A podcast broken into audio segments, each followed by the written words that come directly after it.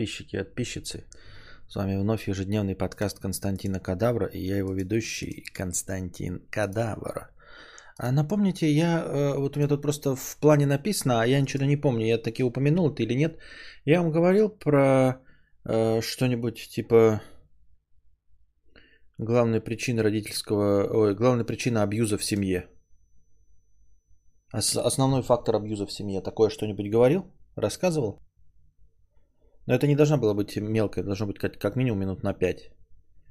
Что-нибудь такое говорил? Главный э, фактор э, эмоционального насилия в семье. Нет? Короче, ладно. Что-то зрителей вообще нет, донатов вообще нет. Продолжаем. No One 50 рублей. Смотрел 145 выпуск, и там э, задели тему нужности отца и как донатору обидно, что его нет и что-то так припекло. Все, у кого нет кого-то из родителей, мечтают о них и совершенно не учитывают, что далеко не все из них такие хорошие и заботливые. Проводить вместе время, материальная и психологическая поддержка? Ха! Э, Постаньше моральные и физические насилия, требования унижения, вот что я получил. И я точно так же сижу и завидую тем, у кого есть поддержка и любовь родителей, ибо даже с учетом полной семьи у меня этого никогда не было. Это к тому, что если у кого-то есть что-то, не надо это идеализировать. No One, ты э, это увидел в 145-м подкасте, но если ты посмотришь дальше, там 146-м или 147-м, мы ровно то же самое озвучиваем. Ровно то же самое озвучиваем. Поэтому ну, то есть твою мысль, что наличие отца вообще ничего еще не делает, да и вообще полная семья. Но это не важно. Вот раз уж мы опять вернулись к этой теме, у меня она тут эта э, мысль была записана, я ее просто не озвучивал. Так вот, я услышал у Джо Рогана в подкасте, там какой-то мужик сидел, и я, ну, это все было на английском языке, я английский как бы знаю как никуда, но в общем, а, в любом случае, там этот мужик, у, них, у него очень часто бывают гости, которые несут ахинею, там у него и плоскоземельщики были и все остальное, поэтому, может быть, не стоит э, очень серьезно к этому относиться, но, э, видимо, он какой-то эволюционный биолог или еще что-то в этом роде, может быть, психолог семейный, хрен его знает, но, в общем, он озвучил такую мысль. А, дескать, есть какие-то исследования проведенные, да, доказательные, в которых э, он спрашивает у Джо Рогана, как ты думаешь, э, что значит, э, эм, какой самый, эм, как такой, самый влиятельный фактор э, на количество эмоционального насилия в семье над ребенком. Я почему так косноязычно, возможно, выражаюсь, возможно, я вообще э, очень отличный радиоведущий, хрен его знает, Блять, опять связь падает. Ну вот что, вот сука, кто из вас запустился, блядь? Вот просто мы сидим, да, никого не трогаем. И вот нахрен начинаются просадки, блядь. Вот что, мы сидели, сидели, никого не трогали. Понеслась, блядь, моча по трубам. Ничего не трогали, блядь. Сука, ебаные программисты, блядь.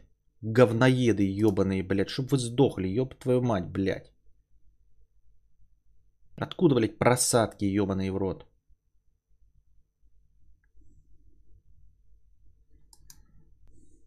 Вот просаживается интернет и все. Че, сука, произошло, блядь?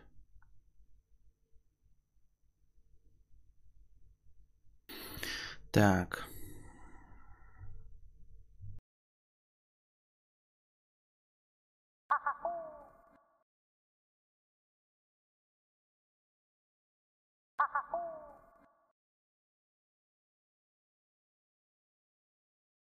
Так, вроде вернулась. Не знаю, что это было, зачем и почему и что движет такими людьми, но вроде как вернулась.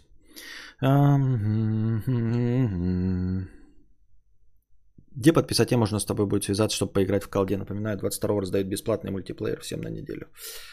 Я, я не знаю, буду ли я играть вообще. А что такое? Почему мне как-то непонятно, что показывает вообще? Странность какая-то. А... Аноним 997 рублей с покрытием комиссии, простыня текста, внеочередной донат. Релокация говна. Привет, кадавр, очень нужен твой совет. Он не будет решающим по принятии решения, но, возможно, ты сможешь найти дополнительные плюсы и минусы в моей ситуации. Я программист, мне 23 года. Предположим, что я живу э, в Белгороде и зарабатываю 3200 евро чистыми. У меня есть возможность снимать хорошую квартиру и питаться едой исключительно из доставок. То есть ни в чем себе не отказывать. И что немаловажно, могу откладывать каждый месяц 2 с лишним тысячи евро. А, такими темпами за 3-4 года насобираю 72-96 тысяч евро. 2 на 12 а, это будет 24. Э, 24 на 2 года 48. На 3 года 72, да, действительно. А, чего хватит на хорошую квартиру или даже свой дом? На днях я прошел собеседование в одну нидерландскую контору. Мне сделали офер. Получается 2700 евро в месяц после уплаты всех налогов. С одной стороны, есть возможность попробовать жизнь в стране первого мира, с другой, эта жизнь стоит примерно в два раза дороже. То есть о приобретении своего жилья придется забыть. Еще один пункт, который меня беспокоит, это отсутствие девушки. Конечно, мне как истинному кадаврианцу и самому норм, но э, там-то я ее точно не найду. У меня вызывает отвращение сам факт разговоров о любви и прочих сюсюканий не на русском языке. Если нужно больше вводных данных, то закину потом еще донат. Значит, смотри, во-первых, 2700 э, э, после уплаты налогов в Нидерландах, это, как я понимаю, как и в любой профессии, особенно в IT, это же начало. То есть, э, я не имею в виду, что начало, что это мало, а к тому, что в любом случае у тебя же будет дальше рост и, соответственно, увеличение зарплаты. Я правильно понимаю? Или нет? Вот. Во-вторых, как я уже неоднократно и говорил, и как подтверждали подписчики, нужно пробовать. Ты молод, и полон сил. Тебе 23 года. Вот, когда, как не в молодости, пробовать э, всякие вот такие вещи, э, которые вообще абсолютно не опасны, э, как пожить в, одной, в другой стране и, может быть, определиться, действительно ты хочешь куда-то уехать, или потом в 37 лет решить, что ты никак уехать не можешь, и денег у тебя никаких нет. А, естественно, нужно, пока ты как раз-таки не обременен женщиной, ты говоришь, у тебя нет девушки, как раз-таки потому, что ты не обременен никакими отношениями. Именно сейчас самый лучший способ э, попробовать э, пожить э, за границей. Вот, где будет все стоить в два раза дороже, но инфраструктура будет совершенно другая. Конечно, есть вот эти нюансы про то, что там в Европе или в Америках нихуя никто не работает, что услуги там стоят ебаных тысяч денег, но там и все по-другому. Понимаешь, там ты и за все остальное платишь. То есть вот ты взял на прокат машину, да, едешь ты по ней, стоишь в пробке, и тебя по обочине не объезжает пидарье. Понимаешь? И пробка твоя час занимает, а не три часа из-за пидорасов, едущих э, по обочине. И вот из-за таких мелочей готов ли я платить тысячи евро за такие мелочи? Готов. Готов. Вот понимаешь, вот на что деньги можешь потратить? Ну, плойку ты купил, да, ну вот ты откладываешь э, все остальное. Вот ты купишь, ты на, накопишь себе на квартиру или на дом. И накопишь ты на квартиру и на дом себе не в Нидерландах, а здесь. И будешь ты в своей машине в пробке стоять, а пидарье будет тебя объезжать по, э, по обочине. И ты каждый день будешь как терпила, блядь, стоять в пробке, а тебя будут объезжать по обочине. И вот у тебя есть квартира в месте, где пидоры будут объезжать тебя а, по обочине. Нахуй нужна эта квартира, этот дом ебаный, блядь, понимаешь? Где тебя объезжают по обочине. Пидорье. Потому что они тебя не уважают. Потому что ты здесь меньше нужен, чем в Нидерландах, понимаешь? Тебя там, как чурку понаехавшего, будут больше уважать, чем здесь, как гражданина. Понимаешь, там тебя может не уважать там какой-нибудь один-два, а здесь тебе не уважают твои сограждане, которые э, говорят с тобой на одном языке. Потому что ты чмо, по их мнению. Вот те, кто едет по обочине, они думают, что ты чмо. Понимаешь? И вот таких, сколько едут по обочине, которые увеличивают каждую твою пробку, в которой ты стоишь, в три раза, из-за того, что они обочечники и потом въезжают. Тебя не уважают ни те, кто едут по обочине, ни те, кто стоит перед тобой, которые пропускают этих обочечников, чтобы твоя пробка увеличилась. Понимаешь? Здесь тебя никто не уважает. Вот. А, не уважают по умолчанию. Вот просто по умолчанию не уважают. Ну, потому что, ну вот, ну ты, ты такой же, как и мы, ты вот помоечник. А, стоит ли за это переплатить тысячи евро и жить на съемной хате Но это вот один просто такой элемент, да, по обочине едут. Где по обочине не едут. Мне кажется, стоит. Мне кажется, стоит хотя бы попробовать. Хотя бы, бля, попробовать. Вот.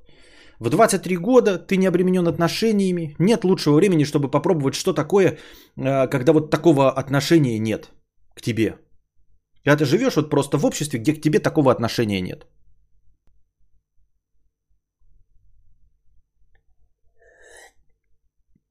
Вот. И когда, как не в 23 года это попробовать?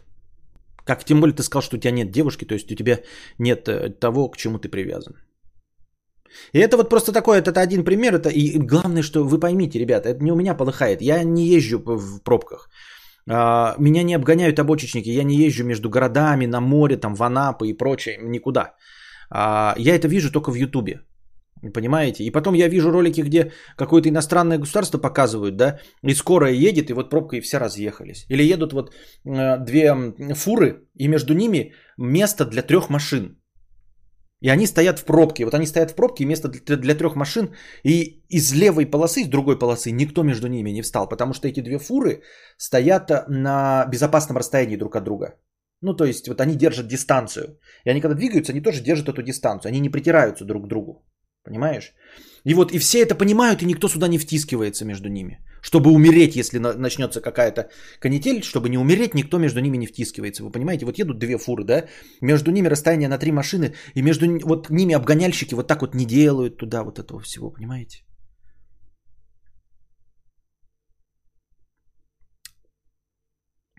Кадавр, ты даже не представляешь, какой чуркой будешь чувствовать себя в качестве иммигранта в Европе. Вот э, я не знаю. Не знаю, понимаешь, но э, что значит не чувствовать себя чуркой? Какой чуркой? Ну вот какой чуркой? Ну типа, а здесь я не чурка. Ну типа я здесь не чурка? Меня здесь уважают что ли? Кому-то здесь я важен, я кому-то здесь нужен. Кто-то обо мне беспокоится. Народ, сограждане, э, государство. То есть, ну, как тебе сказать? Я не знаю, я не знаю. Я действительно не был же ни в чем этом, да? Ну, вот просто пример такой, да? Вот лучше быть гражданином Северной Кореи или чуркой в Нидерландах. Или гражданином Северной Кореи. Я не про нас, а вот так. Это без наезда. Я, не, я знаю, что без наезда. Я, вот, я понимаю, о чем ты говоришь, наверное, понимаю, да? Но я просто спрашиваю, вот, быть чуркой в Нидерландах или гражданином в своей Северной Корее? Я не про нас, естественно, я про, говорю просто про Северную Корею. Я же не знаю, как там, где, что и что. А я ничего такого не сказал, Михаил. А, но в Европе очень сильно чувствуешь себя человеком третьего сорта. Это сложно представить, пока не узнаешь. Я здесь себя чувствую человеком третьего сорта. Пиздец. Мне хамят все, блядь, понимаешь? Так если бы они мне хотя бы сказали, вот я захожу, блядь, и продавец мне на отъебись, говорит, пошел нахуй, блядь, да? Вот если бы она мне хотя бы сказала чурка, я бы такой, блядь, вот не удалось, блядь, родился не той национальности. Она мне сказала хотя бы, да? Чурка, иди нахуй. Поэтому я тебе э, ебало ворочу и с тобой не разговариваю. Если бы она мне сказала, продавщица, да? Я ни в коем случае не поддерживаю, но это было бы мне понятно. Если бы меня подрезали все на дороге, да, а потом открывали окошко и говорили, я тебя подрезал, потому что ты чурка ебаная. Я ни в коем случае не поддерживаю, осуждаю это, да. Но если бы они мне так сказали, я бы, я бы успокоился, я бы такой, бля, да я ж чурка. Вот поэтому они со мной так. Они просто националисты, а я человек третьего сорта в этой стране. Я такой, ну все понятно, я не могу ничего сделать со своим ебалом, цветом кожи, все хорошо. Но со мной меня так ведут мои сограждане. Понимаешь? Даже если там будет то же самое, то, по крайней мере, там я буду такой думать, ну это потому что я плохо знаю там шведский язык или норвежский или бельгийский. Я буду такой думать, ну, может быть, через 20 лет я подтяну свой бельгийский. Может быть, если бы я научился говорить по-бельгийски без акцента, я, может быть, оденусь когда-нибудь в их торговые марки, и никто не будет видеть, что я чурка, и они, может быть, будут меня уважать. А здесь я знаю, что они никогда не будут меня уважать. Я уже одет, как они, я уже разговариваю на идеальном их языке. Я носитель, я вместе с ними родился, и они мне плюют. Здесь ты уже точно ничего не сделаешь. Понимаешь? И вот к разговору о том, что ты говорит вот человек, э, купить квартиру, да, здесь или дом, или в Нидерландах э, никогда не позволить себе все время жить на съемном, да? Вот это вот тоже к разговору о том, когда я давным-давно с вами говорил, типа зачем люди, миллионеры, вот только те, кто под санкциями находится или не имеют права выехать, а, вынуждены покупать здесь. А те, кто хоть какую-то возможность имеют, покупают себе замки на озере Кома, понимаете? Они здесь все говно свое ушатами выливают, э, вот, а потом покупают себе замки в Испании, Италии, на юге Франции – детей своих учат за границей, вот эти все журналисты, вот эти всякие, да, э, все у них хорошо, они все живут за границей, понимаешь? Вот эти неглупые люди, которые э, тебя здесь не уважают. Вот. Это я к тому, что вот ты говоришь, квартиру здесь иметь и все остальное. Она нужна здесь квартира и дом. Не здесь конкретно, а вообще вот, ну типа, нужна? Ну, то есть вот у тебя, говоришь, есть возможность либо работать в Нидерландах, и вот это возможность уехать, это возможность получить гражданство или еще что-нибудь в этом роде. В 23 года у тебя ни, ничем не обременен. У тебя есть эта возможность. У меня, например, нет этой возможности. Да? Может, от этого меня и печет. А у тебя есть эта возможность. Вот. И ты выбираешь либо здесь купить. А зачем здесь покупать? Зачем? Понимаете, когда я говорю, что я мечтаю о мотоцикле Harley Davidson Iron 883, я ведь когда представляю, что я буду на нем ездить, я же его никогда не куплю, да? Я представляю себе на самом деле не Харлей, а я представляю себе Харлей на американских дорогах, на американских шоссе, на американской инфраструктуре, где везде можно подъехать, где куча места всего, где не однополосные, где, э, я не, где ты не будешь считаться хрустиком. Понимаете, вот в образе, когда я там типа еду, да, вот, вот, я не чувствую, что я еду по, по э, маршруту Якутск-Нерюнгри. Вот по этой вот, блядь, колдоебиной дороге. Я не представляю себе, понимаете? Поэтому мотоцикл Харли Дэвидсон, когда ты его представляешь себе, ты же не представляешь, что ты сидишь э, просто в мотоцикле. Ты представляешь, как ты едешь. А вот теперь подумайте, о чем, э, что ты на самом деле представляешь. Ты реально представляешь, как ты едешь вот по этим, блядь, колдоебинам? Нет. У тебя образ, что ты едешь, блядь, по Гранд Каньону там какому-нибудь, да, э, по пустырю, который э, в это, э, в это, ну, где во все тяжкие снимался, или где там возле Лас-Вегаса, понимаете? Когда ты себе представляешь какой-нибудь Ламборгини Авентадор, ты себе представляешь, как ты будешь в нем ездить по Воронежу? Или по Новосибирску Авентадоры? Или ты представляешь себе, что ты вот подъехал куда-то там к суперклубу, там супер к телке, и дороги, которые подходят под Ламборгини Авентадор. Или по Новой Зеландии, понимаешь? То есть Авентадор это не сам по себе, он должен быть с инфраструктурой. И вот ты купил себе дом или квартиру. И для чего? Чтобы ездить на общественном транспорте вместе с этими же людьми? Ну, я ни в коем случае не говорю, может быть, да, может быть, все окей. Может быть, ты не хочешь себя чувствовать э, как подмосковные беседы, там, как человек третьего сорта. Вот. И тут дело не про неуважение это людей, понимаешь? Не надо никого уважать. Я не хочу, чтобы меня уважали. Я хочу, чтобы мне не хамили. Понимаете? То есть вот мне не надо, чтобы люди мне улыбались, здоровались со мной. Нет, мне надо просто, чтобы вот обочечников вот не было, понимаешь? Чтобы без повороток не, не перестраивали что-нибудь вот такое, понимаете? Чтобы вот просто не хамили. Не, мне не нужно плюс отношения. Мне нужно нулевое отношение. Вот ноль. Просто баланс между плюсом и минусом. Не надо со мной здороваться, не надо мне улыбаться. Но не надо мне харкать в ебало. Понимаете? Вот. И, как я уже говорил, когда богачи покупают себе дорогие машины, я не понимаю, зачем ты купил себе машину здесь, где негде ездить? Ну, покупай машину, этот Авентадор себе в, ну, типа, Монте-Карло. Купи сначала, ну, или не сначала, тут неважно. Это как хотите, так и принимайте э, свои решения. Но э, Винтадор Монте-Карло. Я не хочу на Авентадоре здесь кататься. Я хочу Авентадор в Монте-Карло, именно в Монте-Карло. Понимаешь? Вот. И поэтому ты говоришь такой, «Э, нужен квартира или дом. Вот у меня, если, блядь, будут деньги, да, то надо будет, ну, дом брать, ну, на юге Франции, да, вот миллионы. То есть мне скажут, ну, либо ты здесь покупаешь дом, да, либо, либо нигде, никак. Ну, ну, нет, значит, нет. Нахуй нужен? Мне уже здесь есть дом, понимаете? Я не хочу здесь замок в грязях. Плюс, просто не трогайте меня, как и я вас, да. Понимаешь? Поэтому, когда ты говоришь такой, я буду копить деньги, вот сам, не привязанный, да с предложением, с оффером из Нидерландов, ты такой рассматриваешь, может мне здесь копить? Я этого не очень понимаю. Зачем работать за 3200 евро? На что ты их будешь тратить потом здесь? На что ты будешь тратить их? Чтобы потом купить э, какую-то машину и ездить здесь? Куда? В Крым? На Азовское море? Серьезно? Ты такой, вот куплю себе, блядь, какой-нибудь Mitsubishi Outlander Tourist Edition, чтобы путешествовать на своей машине. И куда ты будешь на ней путешествовать? В Крым? Серьезно? В Сочи? Я ни в коем случае... Ля, прекрасные города, ребята. Но мне не нужен джип, чтобы путешествовать в Сочи.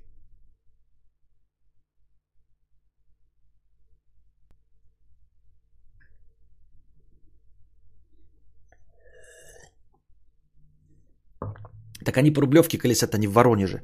Так Рублевка-то лучше, что ли? В Рублевке-то кто живет? Там в Рублевке что, бельгийцы живут? Серьезно, ты думаешь?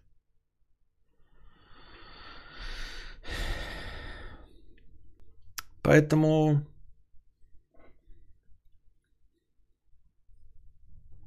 вот. Еще пункт, который меня беспокоит, это отсутствие девушки. Конечно, мне как истинному кадаврианцу и самому норм, но там я ее точно не найду. У меня вызывает отвращение сам факт разговора о любви и прочих сюсюканий не на русском языке. Это я тебе не помощник, я не знаю.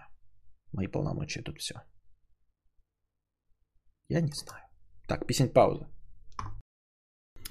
Есть еще целый пласт флаг факторов, которые я не озвучиваю. Вот, ну, которые, возможно, вам, вас никогда не касаются которые вы никогда, э, которые вас, возможно, не волнуют абсолютно, да, но которые волнуют меня. Я этот пласт факторов не озвучу, поэтому, потому что я не на, домик на юге Франции. Вот вы когда говорите про уважение какое-то, когда я человек третьего сорта и пятое, и десятое, ну вот когда ты будешь в Нидерландах начинать свой подкаст, и тебя спросят, а кого-нибудь скажут, прокомментируй вот какое-нибудь решение чье-нибудь, прокомментируй свое отношение к какому-нибудь человеку. Ты не скажешь такой, ой, вы знаете, я вот пока живу в Нидерландах, вот когда у меня будет домик э, на юге Крыма, э, я туда перееду, тогда я вам отвечу. Нет, ты будешь просто отвечать на вопросы. Понимаешь? Тебе не будет этого страха. А, что за тобой придут за песню, которую ты исполнил 10 лет назад на стриме. Понимаешь? Вот что сам, ну не самое главное, но важная часть э, моей жизни. Важная часть моей жизни, что я приду сюда, и мои, моя деятельность целиком и полностью посвящена ответам на вопросы. Я просто отвечаю на, на вопросы. Без оглядки, нахожусь ли я в домике на юге Франции, понимаешь? Вот в Бельгии ты сидишь, и ты не говоришь, ты не, не, не, не, не, не срываешь покровы с жидомасонов, с э, заговора американцев, ты там не публикуешь какие-то ФБР документы, ничего. Ты просто отвечаешь на простые вопросы и не боишься просто отвечать на простые вопросы. Понятно? Ты слишком зациклен на материал. Причем здесь материальное? Дело не в мотоцикле. Вот. Потому в другом месте можно не бояться отвечать на вопросы. Я не говорю, что надо какие-то там э, национальности и прочее все хвататься. Нет. Я говорю про какие-то простые вещи вообще. Ничего не несущие.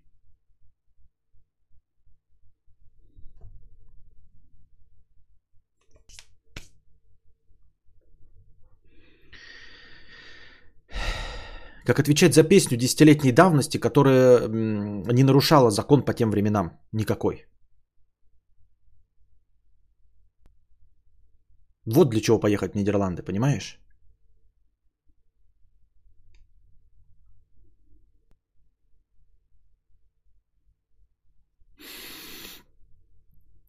Так. Что-то включил стрим Кадабра, который я никогда в жизни не смотрел. Сижу, думаю, нужно же начать учить менеджмент проектов. А смотрю YouTube. Может быть, его, ну, может, может быть, его нахуй удалит. Просмотрел то, что смотрю в истории, ничего полезно. Что? Спасибо. Э, Костя, привет. Раз уж заговорил про мотоцикл, то вставлю ремарочку про книгу. Ты ее не напишешь по ряду причин. Первое, ты слишком зациклен материальным, а писательство это дело вообще не прибыльное сейчас. Даже Дмитрий Быков об этом говорил. Никто не пишет ради денег, даже сами писатели.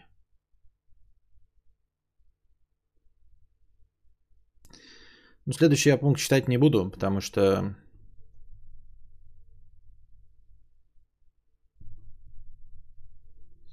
Ну, типа, по первому пункту понятно, что ты не слушал мои подкасты, не знаешь ничего про то, что, про то, почему я хочу писать книгу, поэтому как-то мне кажется просто бессмысленно и зачитывать твои сообщения, и, и, ну, и на них отвечать.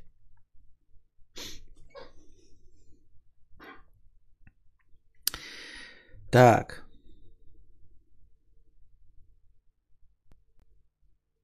Давненько не открывал видеоподкаст. В будке становится все уютнее и уютнее. Кадавр, ты в целом доволен своей жизнью? В целом нет. А, так, Хвана формально взяли, дело не в песне. А в чем? А в чем? За что его тогда взяли? Что бы ты делал, если бы со своим умом и сознанием обратился в 20-летний возраст? А, я же на этот вопрос тоже отвечал в своем стриме. Я бы впал в депрессию, расплакался бы. И впал бы в депрессию. Вот это все. Это все, что останется после меня. 20 лет это слишком э, молодой возраст. Мне 37. Если бы речь шла о том, чтобы хотя бы там переместиться в 2010 и суметь там вскочить в паровоз биткоина. А 20 лет это, это минус 17 лет. Это капец. Я, кстати, думаю, может быть, у меня... Я, с одной стороны, все время отнекиваю, что у меня кризис среднего возраста, потому что у меня постоянно такое отношение, постоянно такое настроение. Но если вам кажется, что оно меняется, то помимо того, что вы здесь сидите и слушаете мои развлекательные беседы, вы можете наверное, впервые в истории проследить э, кризис среднего возраста, как он формируется и появляется. Просто я-то все время отнекиваюсь и говорю, что у меня его нет. Э, что я так э, пессимистично настроен всю свою жизнь. Хотя я не считаю, что это пессимистично. Я считаю, что это реалистично. Но тем не менее, если вы видите изменения, а я как раз подхожу к этому возрасту классическому, да, вот 37 лет мне, э, то вы как в сериале и по-честному, вот по моим речам, потому что я не могу практически ничего скрыть из-за того, что каждый день по два часа стримов. То есть я не могу э, вечно каждый день от вас скрывать свой эмоциональный настрой. Потому что это одно дело там снимать ролики, да, э, плакать, плакать, потом, значит, вытирать слезы, улыбаться и снимать. А мне приходится каждый день по несколько часов говорить, поэтому даже если бы я пытался, я бы не смог. Поэтому вы можете проследить, как э, происходит кризис среднего возраста Э, э, у мужчины ближе к 40 годам. Я думаю, что такой опыт пока еще в интернете не задокументирован. Вот, я задумался над тем, что на самом деле э, у меня вот этот виток э, в прошлое минус 20 лет, он для меня теперь играет значение, имеет значение. Дело в том, что вот вы не можете сказать, что было 20 лет назад, так, чтобы вам не было скучно, грустно и обидно. Потому что вы в меньшем, а, у вас, ну, вы моложе, и минус 20 лет это для вас детство. Если там какие-то были грустные моменты, все за это время изменилось, вы с детства выросли. А для меня, вот сейчас я вступил в тот возраст, что для меня минус 20 лет назад это уже сознательная взрослость. 17 лет, я закончил школу. Ребят, я закончил школу и уже был один раз в году, в первый год отчислен э, своего обучения. И это произошло 20 лет назад. То есть для меня 20 лет назад, вы представляете себе, 20 лет назад, это огромная цифра. И меня вот эта фраза 20 лет назад возвращает не в глубокое детство, даже не в подростковый мир, не в мой 2007, когда я э, пышущий гормонами, там прыщавый, влюбляюсь или что-то еще в этом роде. Для меня 20 лет назад это я такой же, как сейчас. Я имею в виду, что уже сложившаяся взрослая личность. Понимаете? И это, вот это то, э, что для вас звучит как 3 года назад, 5 лет назад. А для меня максимальный кусок, о котором я могу сказать, когда э, для, у меня в жизни начали происходить взрослые события, когда я уже жил один, понимаете, 20 лет назад, а я уже в это время жил один. Это меня не возвращает э, к временам, к родителям, там, понимаете, к каким-то там поцелуйчикам или чего-то. Нет, 20 лет назад я уже жил один, все. Ну, понятное дело, в общаге, но тем не менее. И это огромный кусок. То есть 20 лет назад, это вот если ты в 2000 году, вы представьте себе, от 2000 года когда Ельцин говорит, я устал, я ухожу, э, и исполняющим обязанности президента становится Владимир Владимирович, если вы отнимаете от этого 20 лет назад, то у вас жив Цой и никому не известен. У вас жив Высоцкий. А страна готовится к Олимпиаде 1980. До свидания, мой ласковый Мишка. Вы понимаете, что такое 20 лет? Для вас что-то давным-давно происходящее это э, там смерть Хита Леджера там в каком 2008, 2007, там 13 лет. И то вы помните, это было, блядь, в детстве. Для вас мой 2007 это вас ваш подростковый возраст. Для меня подростковый возраст это прошлый век. Прошлый, блядь, мать его в сраку век. Прошлый век. И это я к тому, что я говорю, 20 э, лет назад и я 20 лет назад, когда говорю, вы такие говорите, ой, 5 лет назад, и вы 5 лет назад себя вспоминаете, и вы такие смотрите на фотку, и вы выглядите так же. Я говорю, 20 лет назад смотрю на фотку, я худее, но я уже того же самого роста, понимаете? И у меня то, та же самая харя. Я вот тот же самый уже все сложившийся взрослый человек. И за эти 20 лет ничего не произошло, ничего не изменилось. Понимаете? Я 20 лет назад жил здесь и, и живу здесь. Вот.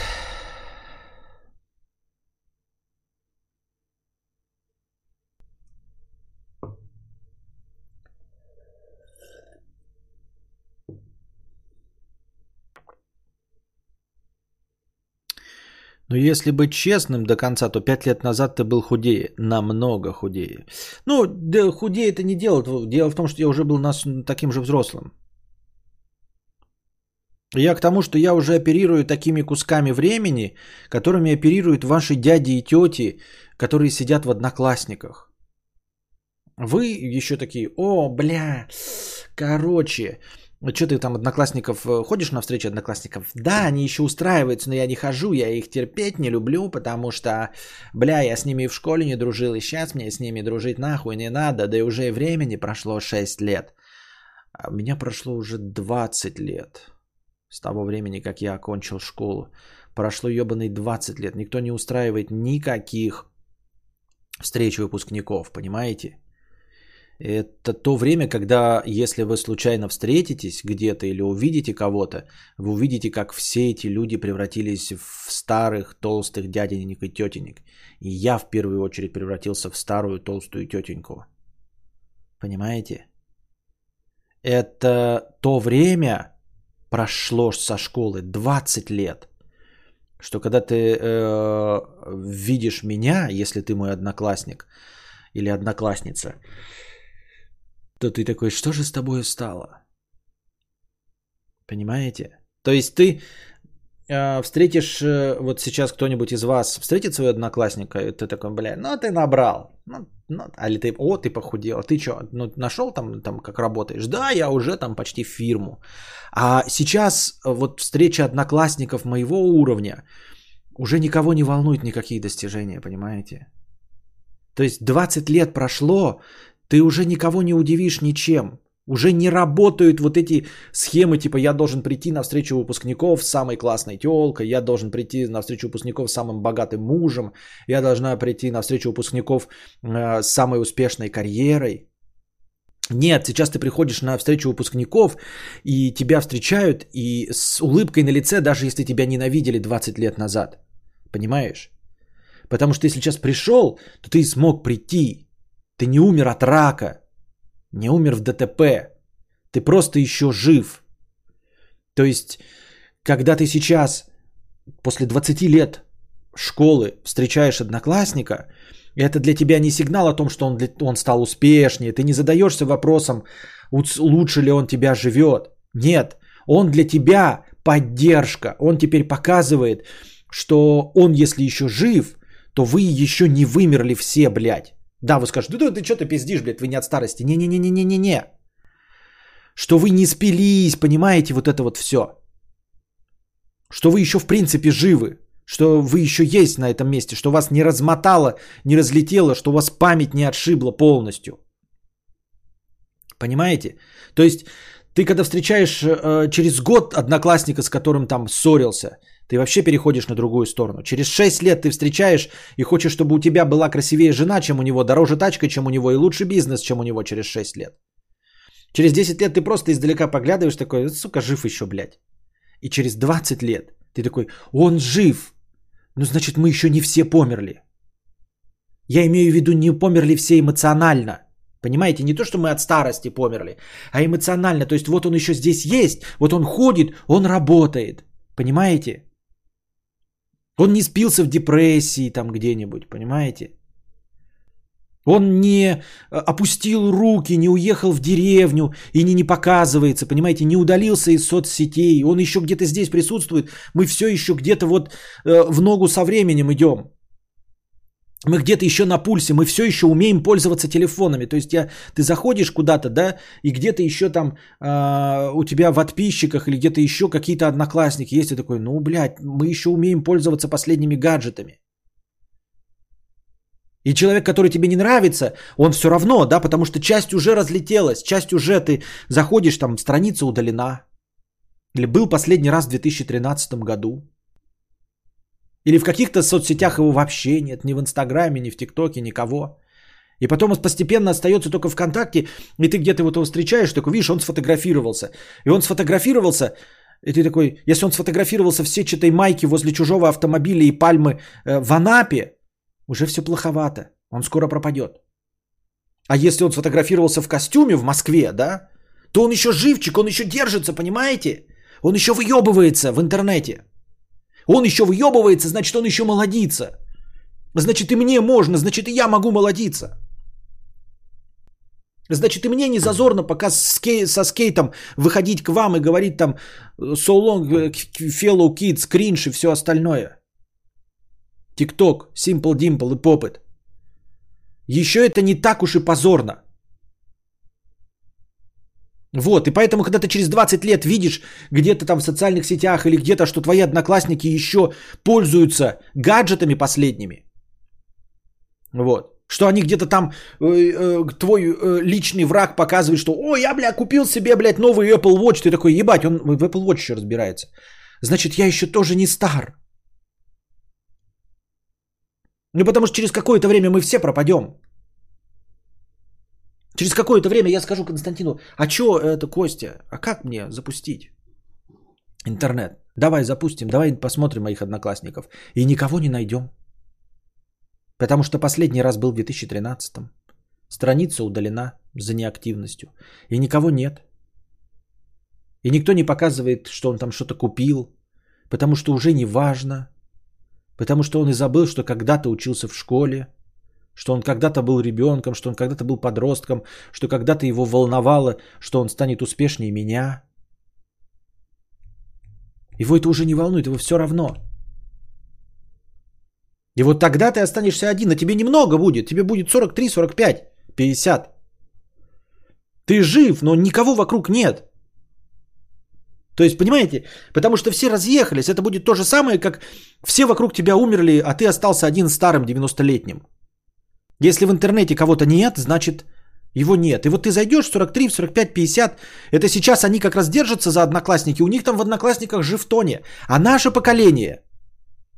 Я-то вижу за своим поколением. Я в интернете сижу, а люди уходят из моего поколения. Из интернета. Ну, то есть они уходят из активности. Они, наверное, сидят, это хорошо, они еще там читают новости, еще что-то. Но они не комментируют, не сидят на оппозиционных сайтах, понимаете, там не, не выкладывают сторисы в Инстаграме. Последняя активность тогда-то, еще хорошо, если есть последняя активность, ты смотришь там, заходил вчера, а аватарка последняя 2012 года. Последняя аватарка 2012 года. Но заходил еще тогда, он еще заходил. Заходил 23 э, мая. 23 мая заходил, все два месяца прошло, но 23 мая он заходил. Он еще в интернете. Ну, возможно, вполне возможно, что через год я зайду, а там будет написано «Заходил 23 мая 2021 года». И все, и он уехал на дачу. Он теперь на даче не летом, он, он теперь всегда на даче. У него дети выросли, он оставил им квартиру, чтобы они жили в квартире, а они с женой на даче живут. И с внуками. И как бы им и не надо переезжать в город. Ну и компьютер они, естественно, там тоже оставили. А те его продали или выбросили.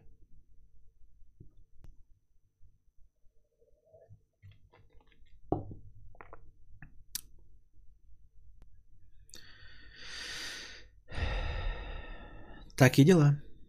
Такие вот дела.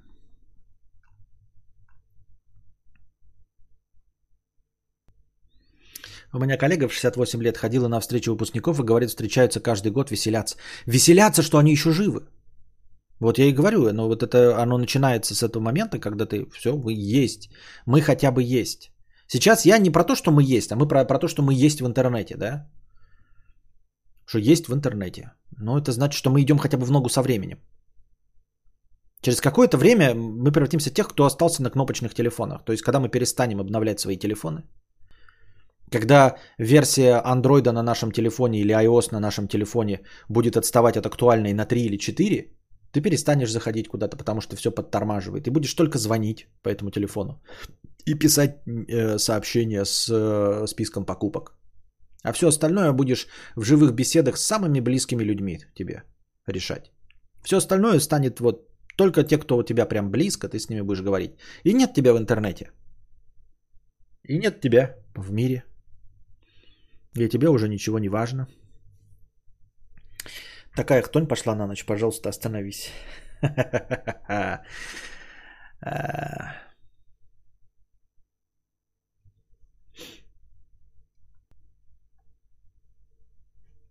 Нифига, всех бородатых узнаешь и видишь с кетами. Не.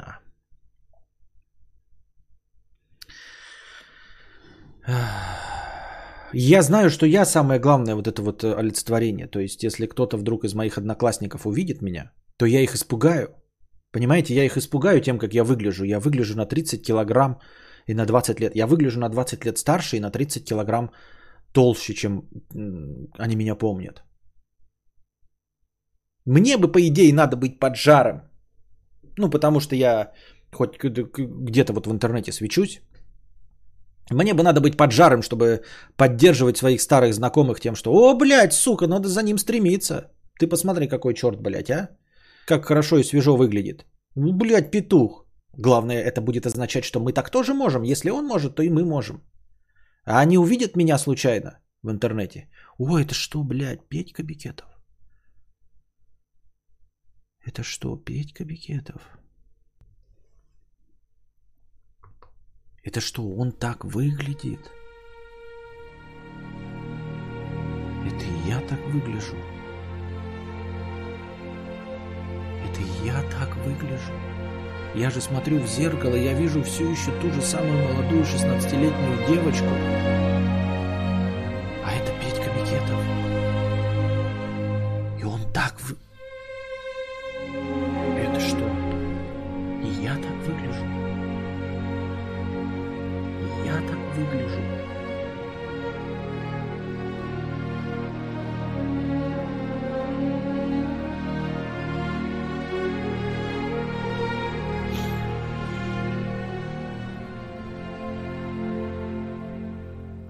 А приезжая к родне на малую родину, узнавал ли кто сел на зону, умел торчить на наркоте. У меня такая персонажа есть, хоть я и закончил всего 7 лет назад. Я не возвращаюсь на малую родину. А, как говорил Эпикур, для занятий философией нельзя быть слишком старым и слишком молодым. Это все равно, что сказать, что для счастья слишком молод или слишком стар. Так, выпьем же за счастье.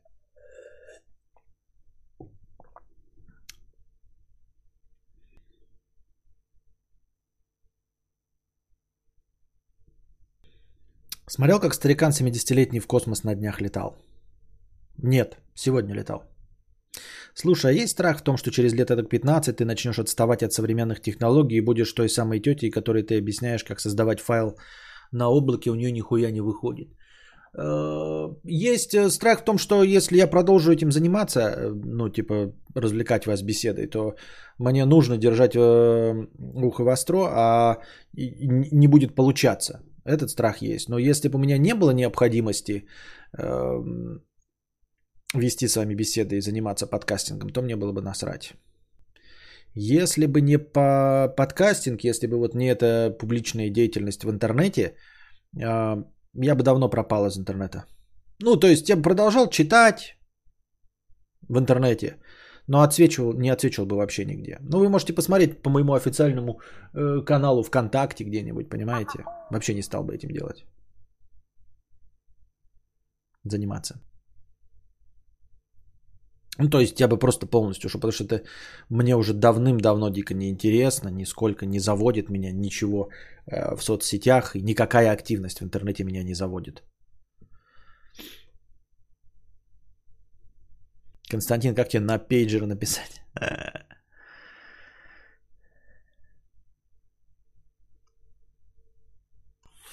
Мудрец заебал, что-то реально неприятно. А что вам-то неприятно? Ну, в смысле, ну, Ан, ты близкий мне по возрасте. А что неприятно-то? Неприятно от... Э, правда глаза режет? Отец боится узнавать, живы его школьные друзья или уже нет, страшно ему что-то. Вот да-да-да, потому что на самом деле ты же о них давным-давно забыл по идее. Я понимаю твоего отца, Ксения, да. Ты же о них давным-давно забыл об этих друзьях. Не будешь ты плакать и переживать от того, что они умерли. Но от того, что их меньше осталось, от того, что часть из них умерла, а, ты просто напомнишь себе, что и ты смертен, что и твой срок заканчивается. И что чем дольше ты живешь, тем меньше вероятности, что ты проживешь дальше. То есть, вот мы сидим все в 20 лет, да, и у нас вероятность дожития до следующего года равна 99,9%. Это 37 лет сидишь. Вероятность дожития 86%. Когда тебе 43, у тебя вероятность дожития до следующего года еще меньше. И вот, и напомнить ты себе можешь только тем, что ты вот э, в 20 лет сидишь и такой, типа, через год я посмотрю, э, сколько живых моих одноклассников, и их будет столько же живых. А вот 37 ты посмотришь, сколько живых одноклассников через год, и их может быть гораздо меньше.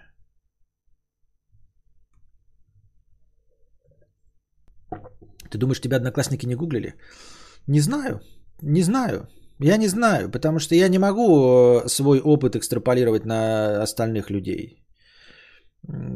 Потому что, ну вот, типа я в интернете сижу, я себя поддерживаю. Ну вот я говорю, мне социальные сети неинтересны абсолютно. То есть не было бы необходимости, я бы вообще пропал э, из активности. Ну, то есть я не к тому, что я такой, о, блядь, там опустился. Не, я к тому, что мне неинтересно писать комменты, понимаете, делать посты. Было бы, если бы не э, моя деятельность. Вот. Это как бы поддержание себя в тонусе. Я должен э, накручивать себя. Вы, может, иногда думаете, что я э, из-за какой-то темы сильно полыхаю. Ну, естественно, я себя подкручиваю. Потому что с опытом, тем гора... с опытом в интернете, когда тебя постоянно с говном мешают, в общем, э, и ты всегда на виду, э, броня приобретается сама собой. И тебя гораздо меньше вещей становят, ну, гораздо меньше вещей тебя э, задевают. И плюс еще с возрастом тебя гораздо меньше вещей задевают. Поэтому, ребят, надо вы давайте себе отчет о том, что если я в 37 лет там ору, да, и как-то там э, эмоционально реагирую, вы, пожалуйста, меня хвалите и хлопайте в ладоши, блядь, моему актерскому мастерству.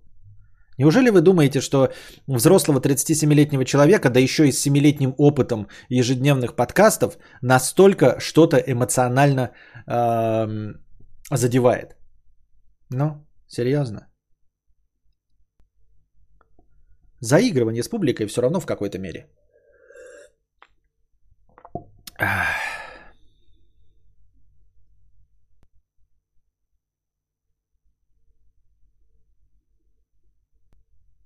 Как говорится, однажды я буду счастлив и никогда не буду онлайн. Тут беседы про передедов в интернете чешо. Хтонический кадавр – самое страшное место в Ютубе. Я сейчас сижу и плевать на ночь. Я в ужасе. Самое депрессивное, что я когда-либо слышал на подкастах кадавра. Да хоть и смотрю регулярно. Смотрю. Да ладно, были подепрессивнее вещи. Чего вы гоните? Были подепрессивнее вещи. Недавно в походе познакомился с одним парнем, вполне на вид молодой, в современные тренды шарит, думал, что ему 25-27, а оказалось, что 42. Завидую даже, хочу также быть в таком возрасте. Пам-пам-пам-парам-пам-пам-пам. Тебе усишки дают лет 10. Да это, блин, мне просто, ну, жарко, я же говорю, жарко.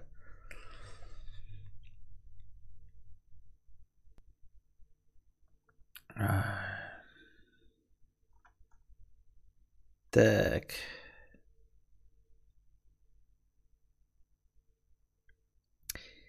Ти-ти-ти-ти-ти-ти-ти-ти. Вылезло в рекомендованных твое видео про мат, ты там такой птенчик, сейчас мужественнее стал. Это как ты в слове, в слове э, старше э, сделала столько ошибок. Заходишь ты в интернете, а там Петька про вашу смерть и старость заливает рандомным людям. М-м. Послушала Костю на ночь, чтобы быстрее уснуть. Спасибо.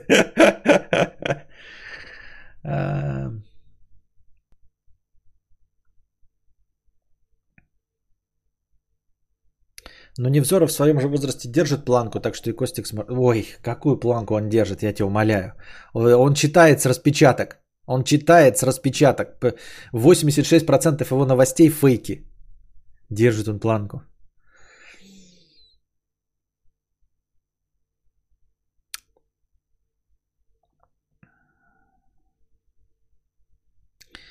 Я боюсь узнать, жив ли мой реальный отец или нет, пишет Ебать, я об этом никогда не задумывался, теперь не усну нахуй. Как говорится, проблема не в том, что смертен, а в том, что неожиданно смертен.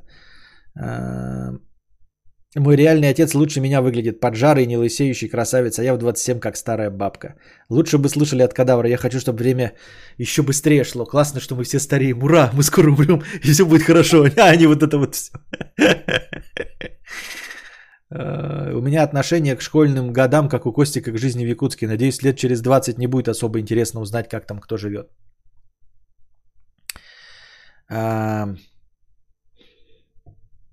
Мне 38 и 30% одноклассников нет по разным причинам. В основном подтверждая, подтверждение теории Дарвина. Понятно. Э, я не, не, не знаю, сколько жив. Я думаю, что у меня, кроме одного, Э, одноклассника э, давным-давно э, попавшего в ДТП, все остальные живы. Кость, это всех такая хтонь ждет 37 или надо скатиться? Не знаю даже, не знаю даже.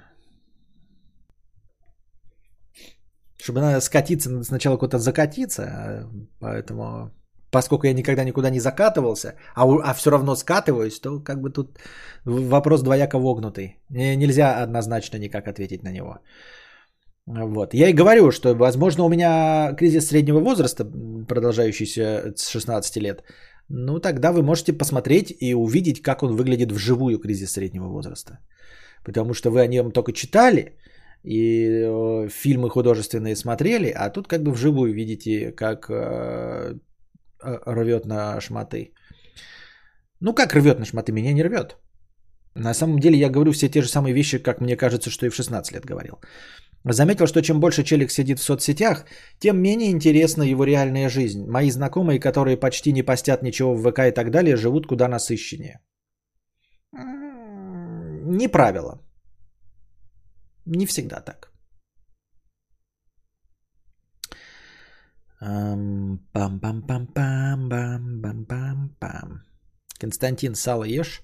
редко, редко, редко, редко. Раньше любила, а сейчас э, желудок не очень хорошо справляется с салом. То есть сало, оно же вкусное, пиздец как. Его надо сразу есть нормально, как э, бутерброды, только вместо колбасы сало. Если я в таком объеме сейчас поем, то у меня будет живот болеть.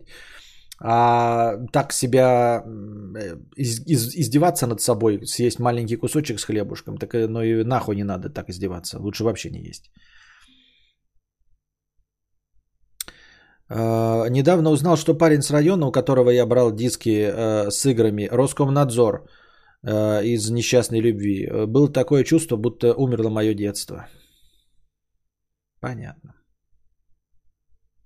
Да, кстати, ближе к 30 титанически тяжело кривляться. С чем это связано? А это просто с лень. Ну, типа, с движениями. Вот как, знаете, в ТикТоке шутят, да, что ты, типа, когда э, ты старше 30 становишься, начинаешь так вот садиться. О! Оно просто связано, наверное, с тем, что ты экономишь э, электроэнергию своего тела. Э, и действительно стараешься как можно меньше создавать движений. То есть меньше суетиться, меньше тратить на э, микродвижение. Вот и все. Я думаю, это просто связано с, знаешь, таким, я бы сказал, телесным опытом. То есть это даже не что-то осознанное, что ты специально ленишься или что-то такое, а просто твой организм уже знает, как себя вести на этой планете с этой гравитацией, с своим собственным весом, с тем объемом, который ты занимаешь в пространстве, так, чтобы как можно меньше тратить энергии, чтобы быть как можно функциональнее. Я думаю, что это просто вот как как мелкая моторика, вот, э, э, которая работает прямо из, спина, из спинного мозга, так же и здесь. Просто организм твой привык максимально к этому телу э, и к этой планете, и поэтому э, ты стараешься Просто быть рациональнее и все. Не ты стараешься, а твое тело. Без твоего ведома.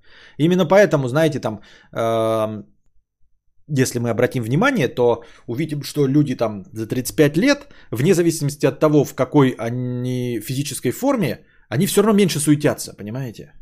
Ну, есть, конечно, какие-нибудь итальяшки, но они такими тоже вот всегда были. Все равно в сравнении с собой же 16-летним ты меньше просто суетишься, меньше создаешь вот этого мельтешения в кадре и микродвижений.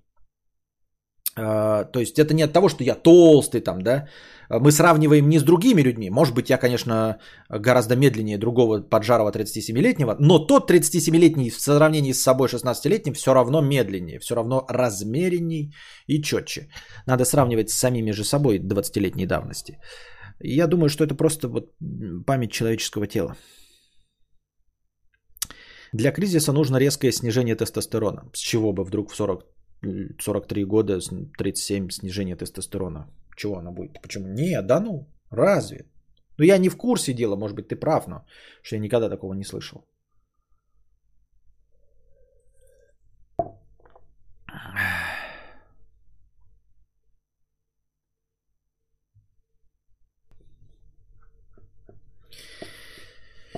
Так. Кстати, Костя, смотришь Невзорова чисто из-за его эпатажа, просто он же какую-то ересь вечно несет, не могу его всерьез воспринимать. А нет, смотрю, э, я большинство из э, а, радиоведущих, э, мастеров слова, смотрю только как мастер-классы по владению языком. Меня вообще не волнует, о чем они говорят, поэтому я иногда и слушаю Соловьева, с точки зрения которого я абсолютно не согласен практически по всем фронтам. Я слушаю его как мастера слова. То есть то, как он владеет речью. Меня беспокоит то, что я в последнее время не расту, что я ничему не учусь. Мне кажется, что если сравнить э, э мои подкасты, вот, например, сегодняшние с подкастами двухлетней давности, то рост не очевиден. Если сравнить меня с 7-летней давностью, то видно, что я там стал получше, по размереннее, может быть, даже дикция получше стала, э, формулирую мысли почетче. Но вот с собой двухлетней давности проблема. Не знаю, с чем это связано. А, вроде бы я тренируюсь в точности так же, как и раньше. То есть эм, я каждый день веду стримы, я читаю, стараюсь читать, я слушаю э, мастеров жанра. Но что-то как-то не чувствую за собой э, роста. Может быть, я уперся в те самые вот 80% усилий сейчас прикладываю, чтобы получить 20% результата. Будем надеяться, будем позитивно смотреть э, на эти вещи и надеяться, что сейчас я прикладываю 80% усилий, чтобы получить те самые искомые идеальные 20%, дойдя до 100 очков. Эм... Костик, ну признайся, приятно же иногда вот эту тоску на языке повертеть. Мне нравится иногда погрузиться в такое, а потом вынырнешь и вроде нормально. Ну, не вижу особенно... Я никуда не погружаюсь. Вы так говорите, как будто бы я, вау, до этого был весельчак или что-то. Нет, это просто обычное состояние, я никуда не погрузился. Это раз. Во-вторых, не забывайте, что я артист разговорного жанра. Мне все, что угодно э, интересно на языке вертеть. Все, что угодно. Поэтому мне не, не имеет значения читать вам лекцию какую-то или рассказывать про хтонь. Или ухахатываться с чего-то.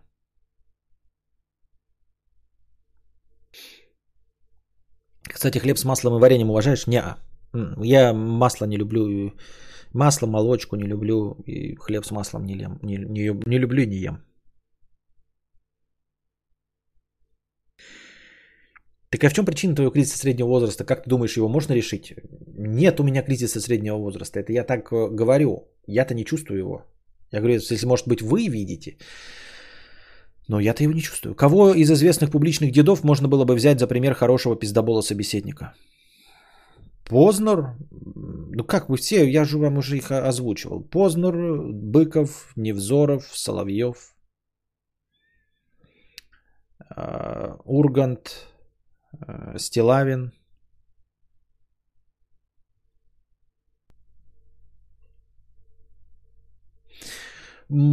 из интернета можно вот это, это который с, с Амираном Сардаровым ведет Куджи подкаст, э, профессор МГУ. Он тоже довольно сладенько говорит. Из это из молодых. И Антон Долин, прекрасный э, трепач в хорошем смысле этого слова.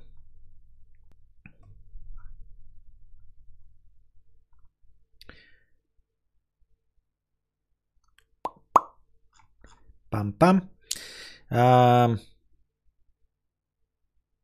Как вообще после такой речи хтонической можно переезжать в Нидерланды и обустраивать жизнь свою, бедный паренек? Да не, все нормально, что там.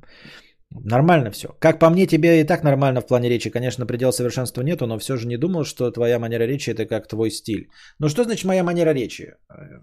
Манера речи это хорошо, но у меня все еще слишком много мусорных слов. Я все еще слишком часто повторяю какие-то конструкции, потому что сходу не могу правильно согласовать э, слова. Это моя проблема. Я не знаю, с чем это связано. Ну, то есть, эм, я начинаю произносить какое-то предложение, и я не знаю, чем оно закончится. Я начинаю произносить словосочетание, э, и не знаю, э, существительным какого пола я закончу. Вы сейчас, э, если я это все озвучу, вы начнете это замечать, как я вам говорил про особенности своей дикции. То есть э, вы меня слушаете, и вам кажется, он прекрасный у Константина голос, он выговаривает все буквы. А теперь прислушайтесь и попытайтесь забыть об этом. Прислушайтесь э, к моему произношению цекающих звуков. Ц, ч. И если вы начнете обращать на это внимание, Э, вам потом очень сложно будет не обращать на это внимание. Это раз. А во-вторых, ну тоже озвучу, мне не жалко. Обратите внимание, как я а, начинаю говорить какие-то прилагательные, а потом запинаюсь, потому что подбираю слово а, того же пола, как и прилагательные, с которых я начал. То есть вот я, например, начинаю говорить, да, грубо говоря, я посмотрел вверх и увидел красивый, синий, глубокий. И тут, в этот момент, я понимаю, что я могу сказать только про небо, а я уже говорю в мужском поле. То есть я говорю красивый, синий, глубокий, а дальше у меня только слово небо в голове. В этот момент я делаю запиночку и пытаюсь э, подобрать какой-то синоним чтобы у него был мужской род. Понимаете? Если вы, вот, да, ну небосвод, дело не в этом, дело в том, что я делаю эту паузу. Иногда я не справляюсь. Где-то в 40% случаев я не справляюсь. И перерассказываю ту же самую фразу, но уже э, в правильном роде. То есть я такой говорю, я поднял э, взгляд вверх и увидел красивый, синий, глубокий. Делаю паузу. Либо я вспоминаю слово небосвод, либо если я не вспоминаю, что тоже часто очень бывает, потому что у меня проблема с памятью на слова. А, я говорю, увидел красивый, синий, глубокий. В общем, я посмотрел на небо, увидел красивое, синее, глубокое небо. Вот это гораздо заметнее. Обратите внимание на эти. Ну, не обращайте внимания. Но попробуйте теперь не обращать внимания на эти повторы. Бороться с этим можно при помощи скорости речи. То есть, э, если делать ее медленнее, вы, возможно, заметите, но если делать ее медленнее всю разом, то она становится как бы размеренней. Я так стараюсь, я так и делаю, именно поэтому огромное количество людей может э, слушать меня в двойной скорости. Ну вот кто-то с отставанием развития запускает мой подкаст, кто-то слушает в аудиозаписи, очень часто пишут, что э, слушают меня с увеличением скорости. Это потому что я стараюсь, выстраиваю свою речь, хочу, чтобы вам было приятно меня слушать, поэтому иногда я ее искусственно равномерно занижаю, замедляю, чтобы предложения выстраивались правильно. Но все равно, если мысль течет, то можно увеличить скорость. Я думаю, что просто это не очень приятно людям, которые слушают э, в аудиоформате. Э, скорость ведь не подстраивается, она все время одна выставляется. И если ты сначала 10 минут четко, размеренно расставляешь слова в предложении, а потом вдруг быстро формулируешь какие-то мысли, которые, блядь, летят из тебя э, напором бронзбойта, тугой струей мочи, то у людей начинает это сваливаться в одну кучу букв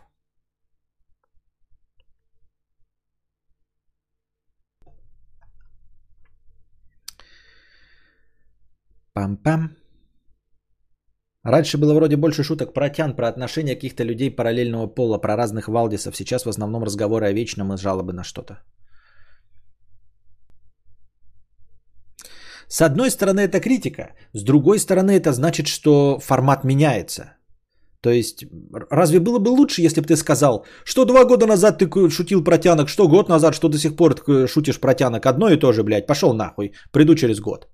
А тут, видишь, Подишь ты, да? Раньше про тянок шутил, а теперь про кто не ною. Утренняя зарядка и холодное обливание на первых 6-12 месяцах улучшают качество жизни, а потом нужна прогрессия нагрузок. Так много новых слов приходится каждый день узнавать. Хтонь, кринж, шиперить. Кто-нибудь будет интересно эти слова употреблять через лет 20? Думаю, навряд ли. Я логопед-дефектолог, знаю, с чем это связано. Почитайте Лурию «Психолингвистика». Серьезно, стоит читать, чтобы что.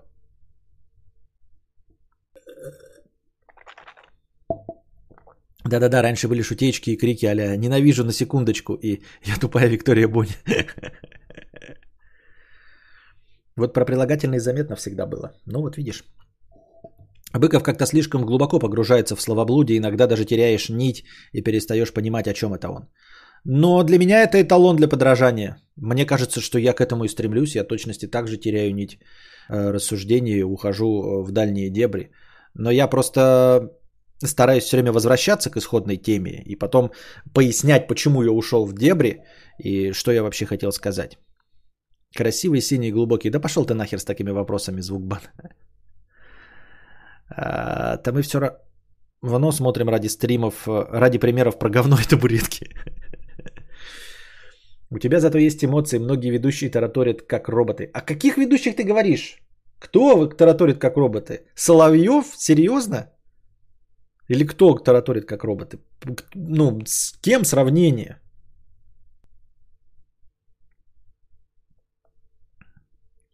Просто не думаю, что твоя аудитория, конечно же, по себе э, равняю, как раз таки и любит тебя за эту живую речь. Есть ощущение, что общаться с таким же работягой, как есть ощущение, что общаешься с таким же работягой, как и, Ч...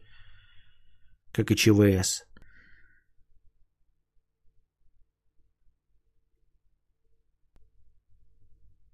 Шо? Что-то я потерял. Что-то я потерял нить твоего коммента. Что-то.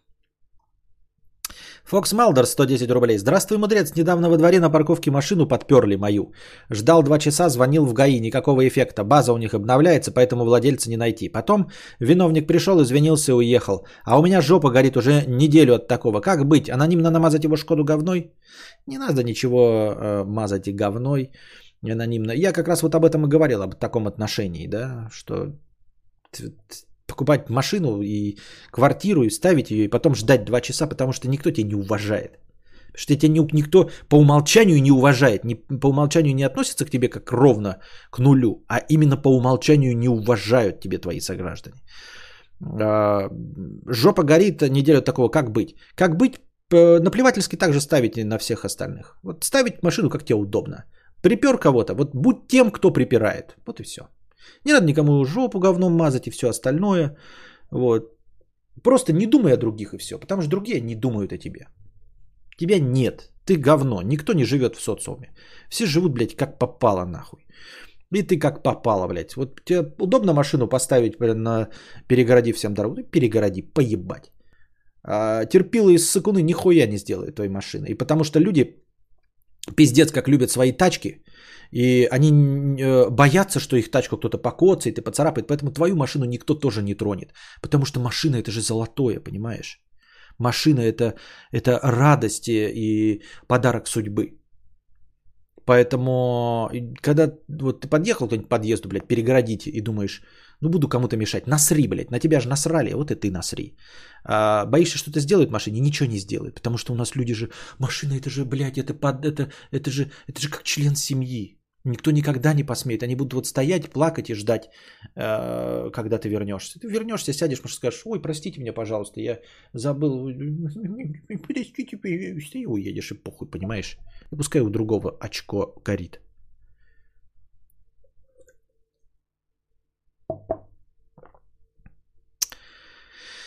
Андреев Николай, 300 рублей. Спасибо за покрытие комиссии. Простое спасибо за эфиры и тематически особенно. Очень приятно слушать. И тебе спасибо.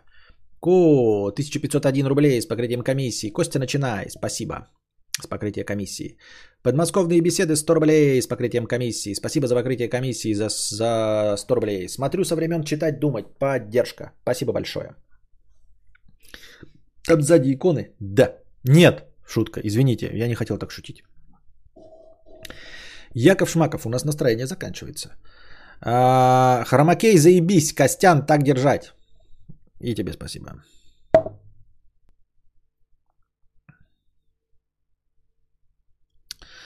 Тебе легко сказать, живя в хорошем, милом Белгороде. У меня так тачку на бок перевернули в Омске. Да я ничего не советую, ребята. Я же просто веселую беседу. Я человек поддержать хотел просто и все. Конечно, ничего не стоит делать.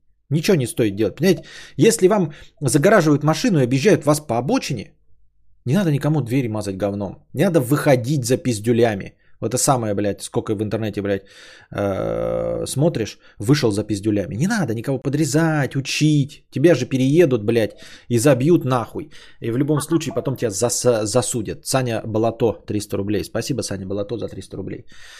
Вот. Э, хотите решить эту проблему? Нидерланды. Вот, поэтому мы возвращаемся к донатору, да, вот видишь, проблема у человека возникла, его приперли. Хочешь, чтобы такого не было? Уебывай в Нидерланды. В хорошем смысле я тебя не посылаю, ты понимаешь, да? У тебя есть возможность. Тебе вселенная дает возможность. Тебе выслали офер на 2700 евро после налогов. После налогов, обрати внимание, то есть ты перед государством нидерландским ничего больше не должен. После налогов 2700 у тебя чистыми – вот не хочешь, чтобы тебя предпирали, не хочешь писать мне донаты? Константин, как же жопу рвет, вот что мне сделать, э, э, что мне э, перегородили дорогу? Измажу говном, рожу набьют. Поцарапаю, засудит, окажется, что это какой-нибудь родственник чей-нибудь важного высокопоставленного гражданина. Что мне делать? Нидерланды. Тебе же дали возможность, Нидерланды, поедь туда.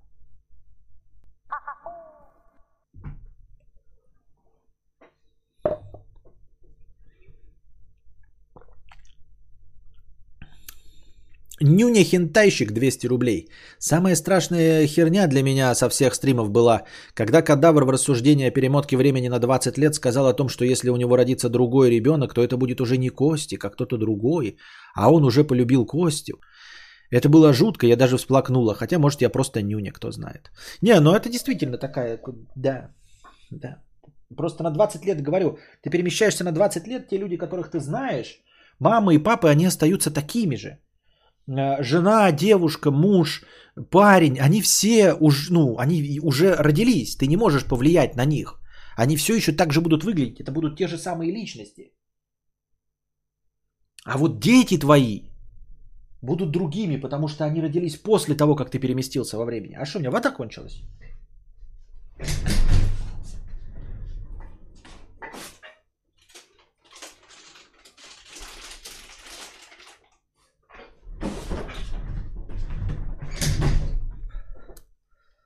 В Нидерландах тоже могут говном помазать. Да, но э, не будет э, э, никакого преимущества у сына прокурора. Вот. Если тебе набьют ебало, то вы встретитесь в суде. И решать уже будете в суде. То есть тебе могут загородить в Нидерландах машину? Могут, да. Но ты позвонишь э, э, в ГАИ, его штрафуют. Его штрафуют на 300 евро, на существенные 300 евро. И оштрафуют. Они скажут, мы ничего сделать не можем. Понимаешь?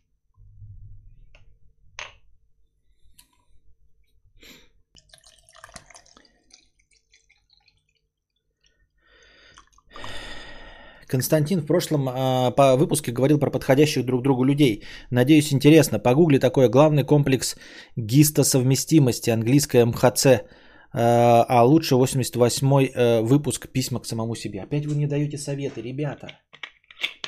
Я советы вон от э, дефектолога, логопеда. Я не против, ребят. Я просто не, не... Ну, ваши советы, они никуда не идут. У меня есть огромный список того, что мне нужно читать того, что не нужно читать, я читаю для того, чтобы сделать вам э, тематические подкасты. Может быть, конечно, ваши советы кто-нибудь, э, вашим советом кто-нибудь внемляет, э, сидя в чате, но я их не использую, к сожалению, ребят.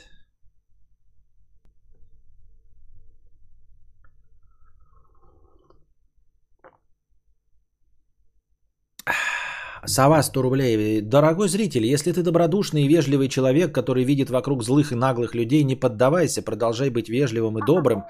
По-другому таких, как мы, больше не станет. Всем добра. А зачем, понимаешь? Зачем здесь становиться добрым? Для чего такой подарок судьбы, сова?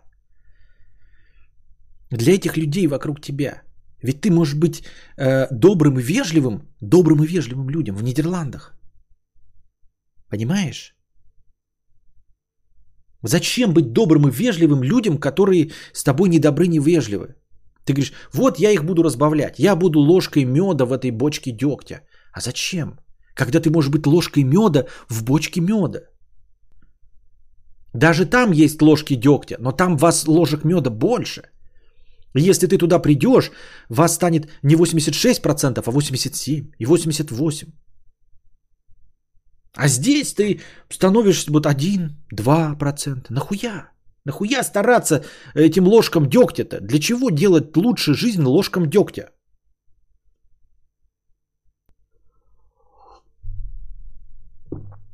Костя, советую стать миллионером и все решать деньгами. Отличный совет. Пожалуй, э, последую ему. А то я не знал. Спасибо за совет. Баклачок Кабажан, 50 рублей с покрытием комиссии. Какие художественные фильмы про кризис среднего возраста можно посмотреть? Скорее бы кинобред.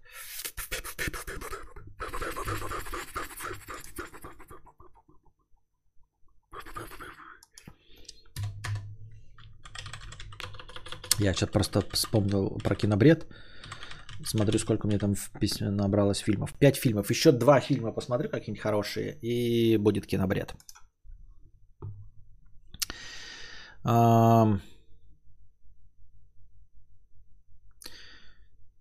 Про кризис среднего возраста, я так фильмов-то и не знаю про кризис среднего. Ну как? На, ну не про кризис среднего возраста, наверное, вот последний сериал с Джимом Керри, где он играет ведущего детской программы. Похоже. А вообще про фильмы конкретно про кризис среднего возраста, я что-то таких и не помню. Так и не скажу сразу.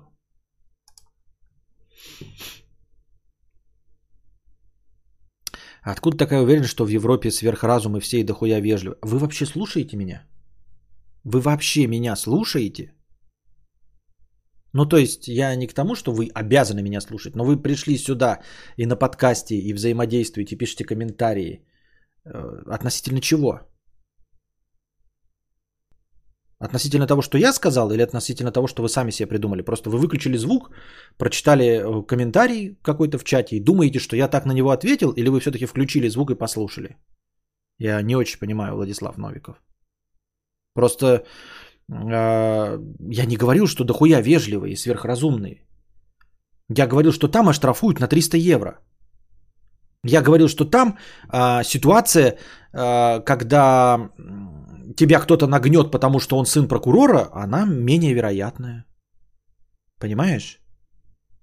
Просто она менее вероятная, что тебе такое сделают. И менее вероятно там поставят не потому, что они супервежливые и сверхразумные, а потому что э, ты реально позовешь копов, которые там ближние будут, и они оштрафуют его на 300 евро. На 300 евро возьмут его и оштрафуют. Здесь не приехали, ничего не сделали, а там те же самые быдлота, да, но любая быдлота, она такая, бля, 300 евро? Это я ебал? Да ну нахуй. Понимаешь? Вот и все. Я не... Э, как это? Вот не, не могу сформулировать мысль. Не теплю каких-то надежд э, относительно людей. Люди везде говно, я же сказал. Лучше это э, на Марсе выращивать картошку из собственного говна. Окей, перефразирую. Действительно ли там так отлаженно работают законы? Такие мелкие, да. Нет, я полагаю, что с бизнесом там может быть посложнее, да, то есть вот эти бюрократические какие-то препоны, там с получением, например, карточек, у нас это все легко и быстро, интернет у нас быстрый, с получением загранпаспортов, э, видов на жительство. Там может быть бюрократическая схема. Ты придешь, на тебя будут смотреть действительно как на человека третьего сорта, никто никуда не торопится, два года оформляешь. Это все да, вот с такими сложными вопросами. А с вопросами, касающимися вот обычной такой жизни, обыденной, да, то есть э, нарушение правил дорожного движения, Э, лишние звуки, там какие-нибудь э, пердящие мотоциклы за окном, это все легко и быстро решается штрафами и все остальное. Вот это все решается, понимаешь? То есть не будет такого, что у тебя под окнами где-то в германском городе стоит Жигуль, блядь, и пердит басами.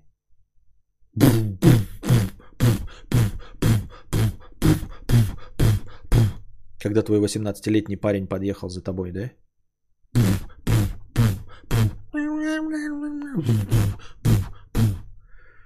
Приехали копы, въебали штраф 500 евро, хуяк. такой, платить не буду, мне похуй. Хуяк сняли с его счетов и все 500 евро. И нет у него на счетах 500 евро.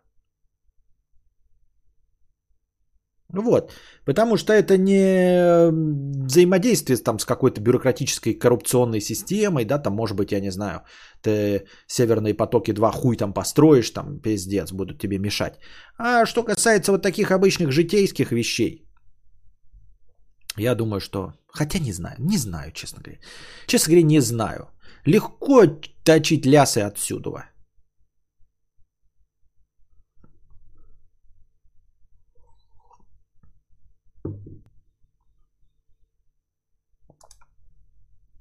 Кек 411 рублей 84 копейки. Спасибо.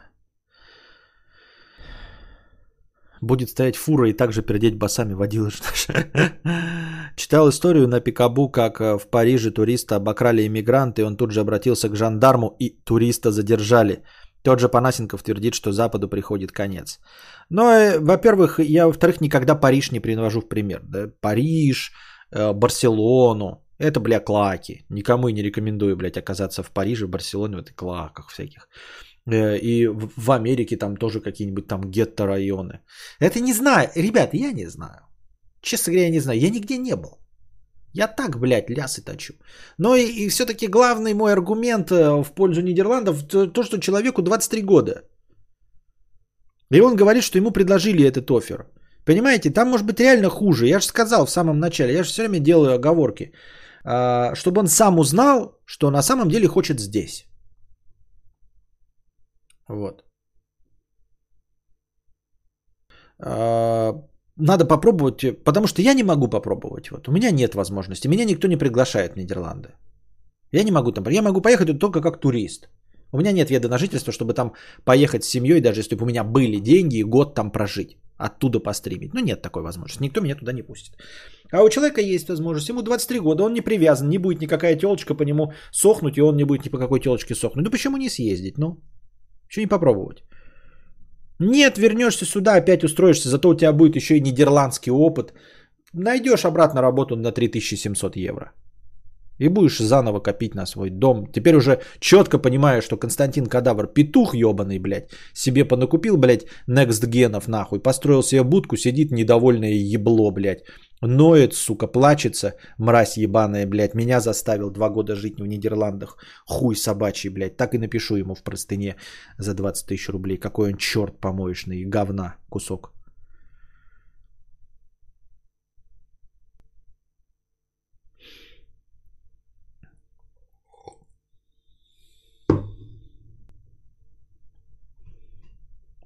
Такие вот дела.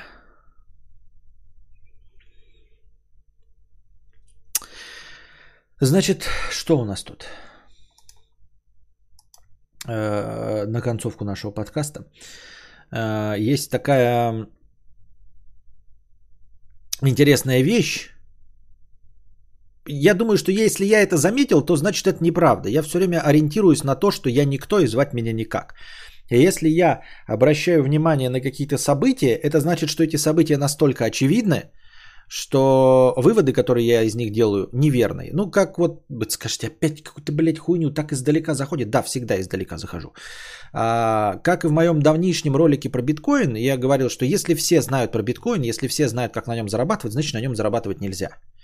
Если тебе кто-то там по секрету, твой друг Лешка, блядь, сообщил инсайдерскую информацию про то, что какие-то там акции э, скоро вырастут, то значит это неверная информация, потому что ни ты, ни Лешка, никто и звать вас никак, и никто вам настоящую инсайдерскую информацию дать не мог. Если это знаете вы, значит эта э, информация ничего не стоит. Если вы вдруг узнали откуда бы то, откуда, откуда, откуда бы то, откуда бы то ни было, откуда бы ты ни, откуда бы ты, откуда бы то ни было, откуда бы то ни было, узнали вдруг, что завтра курс доллара подскочит до 120 рублей, значит так не будет, ребята. Потому что мы последнее звено в цепи важных людей – Самую ненужную, отвратительную, нахрен бесполезную информацию сливают нам. Если мы что-то узнали, значит эта информация ничего не стоит. Вот, я поэтому всегда все выводы, к которым прихожу э, сам, я э, оцениваю через призму э, вот этого взгляда на вещи, что если я до чего-то дошел, значит это настолько очевидная хуйня, блядь, Э, что, скорее всего, и неправда. Ну вот, обратил я внимание на то, что очень странно выходят э, люди из э, криптовалют. Выходят люди из криптовалют, а еще услышал в какой-то лекции, там нарезки на ТикТоке, миллиардер по фамилии Пенья, как он говорит про биткоин и говорит, что тот, кто стоит за биткоином, он так э, размыто это все говорит, еще и на птичьем языке, не имеет, ну, в смысле, не имеет, в смысле, э, Сатоши Накамото, который изобрел, а кто стоит вообще за продвижением, за популяризацией этого всего. И если народ узнает, или когда он узнает, э, общественность, тогда э, биткоин, курс его упадет до нуля. Вот. И там в комментах пишут, что он никогда до нуля не упадет. И я тоже уверен, что кто бы то э, ни был за биткоином не стоял, курс его никогда не упадет, потому что люди, которые делают и пользуются биткоином, говноеды. Ну, то есть, в точности так же, как всем нам известно, что Twitch полная хуйня для пидорасов и хуесосов, э, что Twitch, ну, просто мешает с говном всех своих пользователей и стримеров, а люди продолжают этим пользоваться. Поэтому э, биткоин, как исключительно фиатная э, валюта, то есть основанная на, пол, на исключительно доверии и больше ни на чем, никакого у нее подтверждения, кроме доверия людей нет, доверие людей никуда не пропадет. Потому что ну, терпилоиды продолжат пользоваться биткоином и доверять ему. И он ну, может просесть куда-то туда-сюда минимально, но в целом он останется на плаву. Вот. Э, умер один из крупнейших держателей биткоина. Э, Мирча Попеску, какой-то польский, да. У него, согласно оценкам 2016 года, было, по-моему, миллион, говорят, биткоинов. Ну, что-то дохуя. Какую-то он свою контору когда-то продал за 125 тысяч биткоинов. Вот. Э, и умер в возрасте то ли 41, то ли 43 лет. Вот буквально на днях, месяц назад. Значит, пошел на пляж один купаться, и его унесло волной. Ну, естественно, свидетелей нет, ничего, никого нет, его унесло. И я считаю, что человека, у которого э, миллион биткоинов на счетах, не может просто так случайно унести волной. А, совершенно так же случайно ни у кого нет доступа к его кошелькам. То есть ни у кого родственников не осталось ни паролей, ничего. И вот такие вот дела. Вот. Также недавно умер Маккафи, который тоже а, проявлял интерес. Вы скажете, ну какое отношение к биткоинам имеет? Ну, он, может, и не все рассказывал, что, что он вообще имеет к этому всему.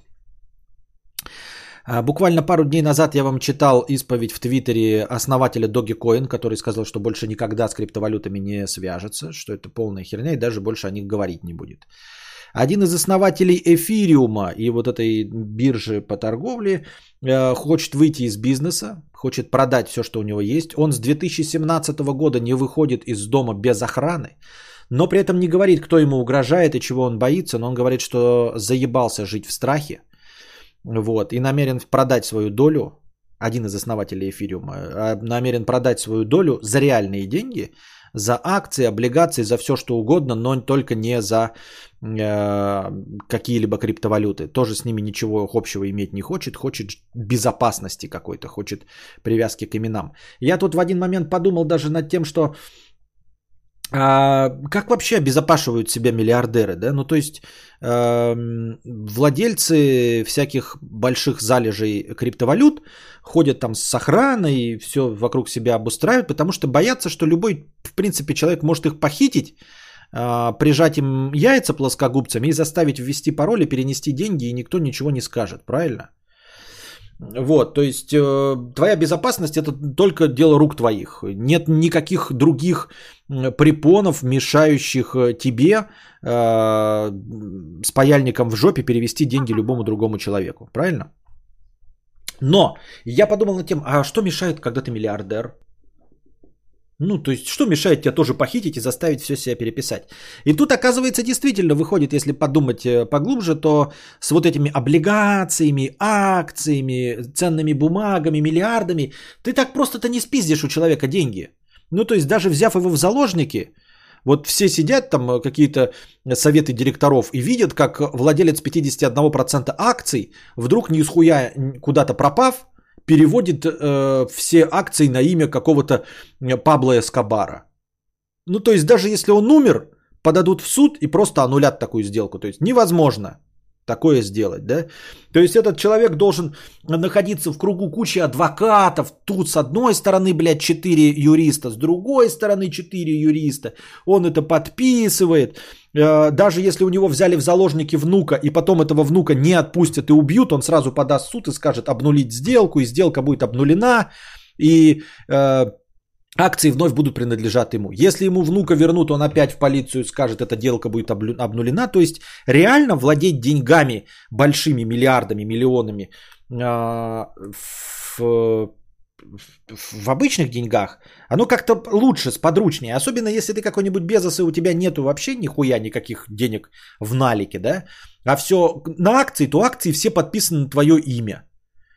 Да? То есть э, в случае твоей смерти оно все переходит по наследству твоим наследникам. Э, переписать все это так без огромной кучи юристов невозможно, без вот этих траншей, переводов денег. Э, перевели деньги у тебя на офшорных счетах 300 миллионов, ты туда так просто тоже, блядь, не придешь без кучи юристов. Придешь, тебя встретит Э, э, владелец банка со своими юристами спросит, почему вы хотите перевести 10 миллионов из нашего банка. И это все так-то тебя обезопашивает. Тогда как твой э, криптовалютный кошелек, это тебя взяли за яйца, и ты переводишь, и все. И ты не можешь обратно перевести, понимаете? Если тебя отпустят, да, ты не можешь это оспорить. Ты не можешь оспорить операцию. Вот в чем канитель. Ни в каком порядке, ни в судебном, ни досудебном, ни в каком порядке. Если ты умер, никакие твои наследники не смогут ничего оспорить. Все, что переведено, то переведено. То есть есть факт просто введения пароля. Тобой он был принят и не, не тобой. То есть криптокошелек не привязан к тебе как к личности. Никак. И не имеет значения, принял ли ты решение добровольно. Вот о чем. То есть все говорят так крипто, крипто, но для миллионеров, мне кажется, крипто это не так уж и весело. За исключением тех, кто занимается реально преступной деятельностью, и у кого есть огромная крыша, и кто может защищать свои криптокошельки вот прямо с автоматами, с десятками людей. Понимаете? Вот. А тут работает твоя логика, если все паникуют, может это лучшее время входить. Я не буду входить. Меня это не интересует. Не знаю.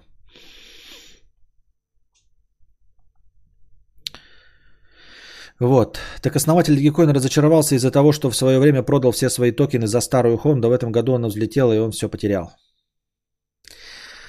А, хорошо, а я в чем, почему разочаровался? Ну, то есть это хорошее, интересное объяснение, которое вот вкидывают вам, дурачкам, извини, не вам конкретно дурачкам, а я имею в виду вот общественности. То есть ты считаешь, что человек просто не может э, поменять свое мнение и, и здраво прийти к этим выводам, а, а не потому, что он что-то проиграл, понимаешь? Ну, то есть вот я, например, не люблю какого-то актера, потому что он у меня что, девушку увел? Ну, ты, ты реально думаешь, что, блядь, все вот это к этому сводится? Да? Что успешный программист э, может просто не сказать, ну, блядь, я разочаровался в этой технологии. Просто разочаровался и все. Почему обязательно он должен какой-то за Хонду? Столько людей за Хонды там все это продавало.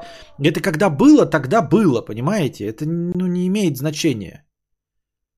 Вот я э, не понимаю всего этого не потому, что я э, в 2011 не купил биткоины. Нет. Если ты мне сейчас дашь э, сколько угодно биткоинов, я от них постараюсь избавиться.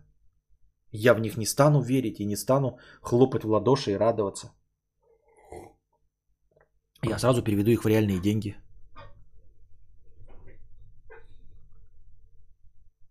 Он скамер, Dogecoin это скам валюта. Он изначально создавал. Ой, хорошо, Дмитрий. Окей. Я с тобой полностью согласен. Вот. И вот этот миллиардер э, Пеня сказал, что, ну, типа, биткоин упадет до нуля, когда вы узнаете, кто за ним стоит. И я такой подумал, ну вот что он имеет в виду? Ну, чисто, да, вот чисто лясы поточить и подумать, вот что он имеет в виду, когда говорит, что биткоин упадет до нуля? Да, понятно, для красного словца. Э, возможно, биткоин просядет, если мы действительно узнаем, кто стоит за биткоином. Ну вот Кого он имеет в виду? Что такое вообще может узнать общественность, э, чтобы терпилоиды, держатели и майнеры битка э, просадили эту валюту на там существенный, там, я не знаю, блядь, на 90%. А? Просто вот, ну, скажут, за биткоином стоит Чикатило. Все такие, да похуй. Вообще похуй, ну просто похуй. Ну, то есть, какие-то, может быть, благотворительные фонды выйдут, да? А если скажу там, э, Харви Вайнштейн стоит за биткоинами. Окей, все БЛМ и МИТУ организации такие скажут, все, мы больше не принимаем биткоины в качестве пожертвований, ну и просядет биткоин на 10%. Э, если они скажут, что вот за биткоином стоит какой-нибудь диктатор, например, э, Ким Чен Ын, Ким Чен Ир, ну кто там у них сейчас, какой-то Ким, да? Какой-то из этих Кимов. Вот. Э, то что? То что? Почему все могут их слить? Может быть, э, стоит, э, имеется в виду, что за биткоином стоит какой-нибудь конкретно прям ЦРУ? Ну, прям ЦРУ. Ну, то есть, вот как вот видели, недавно новость была про телефоны э, с секретной какой-то, с секретным приложением для переговоров, которые вкинули всяким наркобаронам, всяким этим преступникам, мафиози, бандосам, а потом вскрылось, что это приложение и специально телефоны все прямо вкинуты специально ФБРом, и все эти переговоры их прослушивались, и там прям э, изрядная кампания по поимке, э, очень много доказательств, всего, в общем, прям э, хороший рейд э, по преступности прошел благодаря этому. Вот, и э, если вдруг вскроется, что это как и торрент изобретение ЦРУ. То есть вот прям под эгидой ЦРУ часть программистов, назвав себя Сатоши Накамото, и имеют еще и исходники, позволяющие отследить любую транзакцию куда угодно, да, то есть, ну даже если не имеют, но понятно будет, что скорее всего э, лазейки какие-то есть для этого. Вот, скажут, что это э, задумка ЦРУ. Ну вот это может просадить, потому что вся преступность сразу поймет, что она под колпаком у этого. У... Но опять-таки, что значит, надо же вывести деньги-то. Деньги-то надо вывести все. Или просто потерять все, вдруг осознав, что это все под колпаком у ЦРУ. Ну вот, вот кого можно пугать? Сказать, да, что это принадлежит какому-то государству, вот Китаю, да, скажут, вот все битки, это э, за биткоином стоит Китай. И чё, блядь? Он там и он там и майнится, и они пускай, они же сами своем и варятся, да и похуй вообще, да? Ну типа, ну ок. И что такого? Все битки в Китае.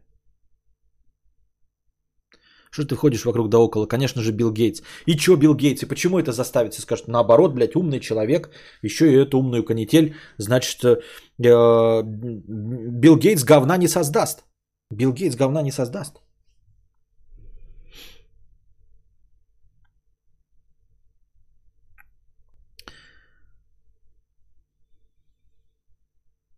Прикол битка в том, что невозможно, не, не важно, кто за ним стоит. Это автономный децентрализованный алгоритм. Его невозможно контролировать.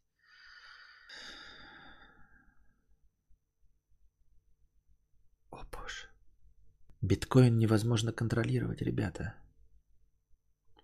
Ну вот, я говорю, пока э, люди уверены, что биткоин невозможно контролировать, что это децентрализованный алгоритм, с ним ничего не будет, понимаете? Вы что угодно скажете, что это какие-то Китай, Ким Чен Ын, Трамп, э, Макафи, э, Пабло Эшкабар за этим стоит. Нет, люди же, это же децентрализованно и, блядь, на него никто не влияет. Понимаете? Биткоин это... Это же децентрализованный. Его невозможно контролировать. Его невозможно контролировать. Ну, никак невозможно контролировать. Нельзя просто, чтобы вот человек такой сидел вот такой со своими деньгами. И вот невозможно контролировать. Нельзя просто взять вот, э, будучи каким-то, блядь, э, публичным хуем, пускающим ракеты, написать какой-то твит, и чтобы курс просел, и чтобы люди деньги теряли. Невозможно так контролировать, понимаете? Ну невозможно. Невозможно, чтобы, блядь, вот бабочка крыльями взмахнула где-то в Китае, и курс биткоина упросил, блядь, в два раза э, за полчаса. Это невозможно. Его невозможно контролировать. Никак невозможно контролировать. Никто не может контролировать его. Конечно, нет. Вот, поэтому он всегда будет жить, типа, до конца на существования нашего человечества, биткоин и Twitch будут существовать до конца, ребята. Twitch будет Вообще просто э, для того, чтобы зарегистрироваться на Твиче в будущем, попомните мои слова, э, ты просто будешь, э, надо будет приходить в офис Твича, в, ну, где в какой стране ты находишься, если в России, то в Москве, ты будешь приходить в офис Твича, и тебя будут спрашивать, хотите зарегистрироваться, ты будешь говорить, да, тебе так.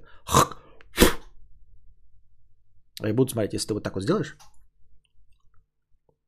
Мы вас зарегистрируем. Но, блядь, смотрите, может быть, еще и забаним. Так это не контроль. Это не контроль, конечно. Но его технически нельзя контролировать. Конечно, нет. Технически нельзя.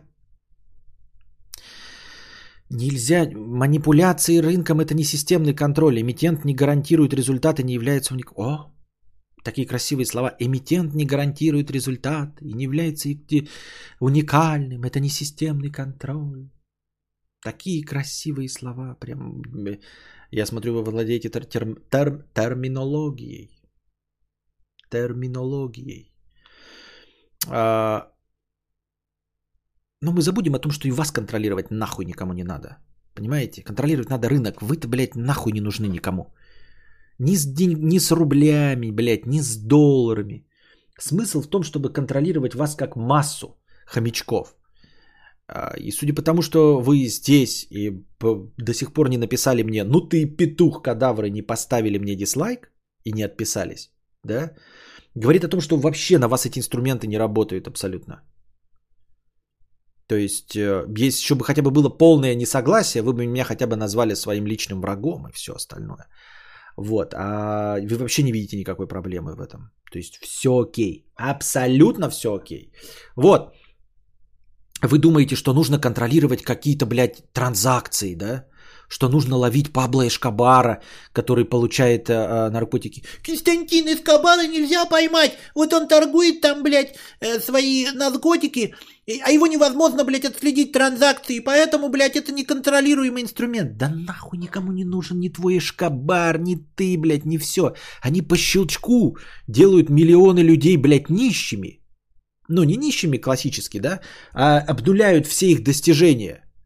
Люди что-то копят, блядь, покупают какие-то видеокарты и все остальное, а, вкладываются в биткоин, да.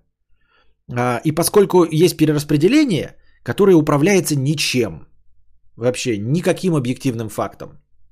Да, ну то есть вот э, Хотя ценные бумаги в принципе так работают, но как бы ценные бумаги можно уже смириться с тем, что, ну, блядь, есть зло, да, есть зло. Вот Уолл-стрит есть зло. Все-таки зло Уолл-стрит, зло, блядь. Э, цена на рис не зависит от производства риса. Не зависит, не зависит.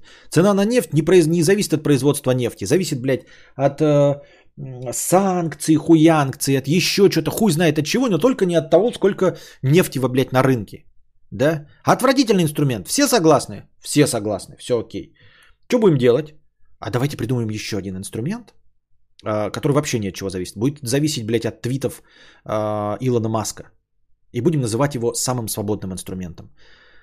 Потому что там э, зависело от, э, э, от сильных мира сего, от того, как Трамп подпишет санкции да, на нефть. Мы не можем с ними играть.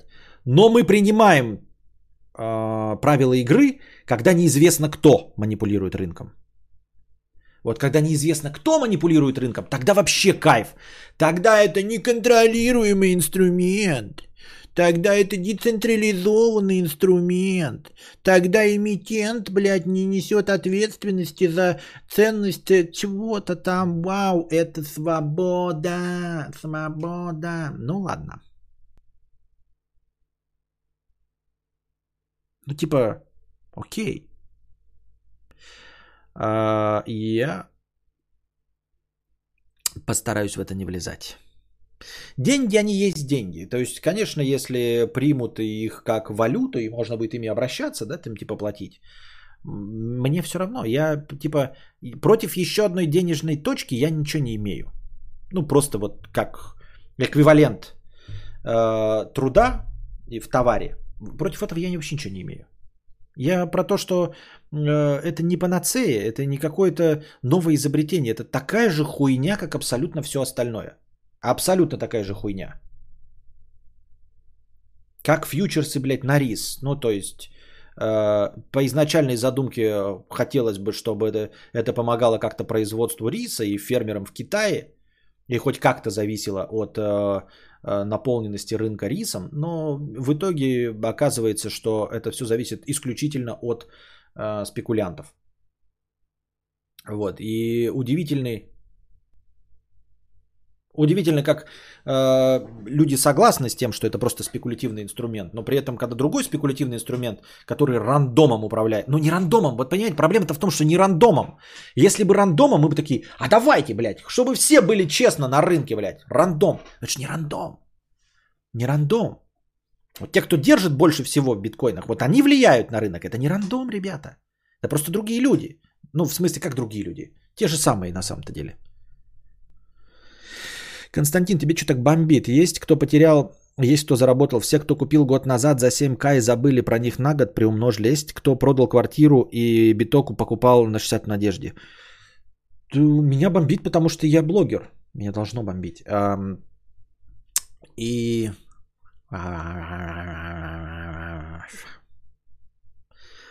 Все.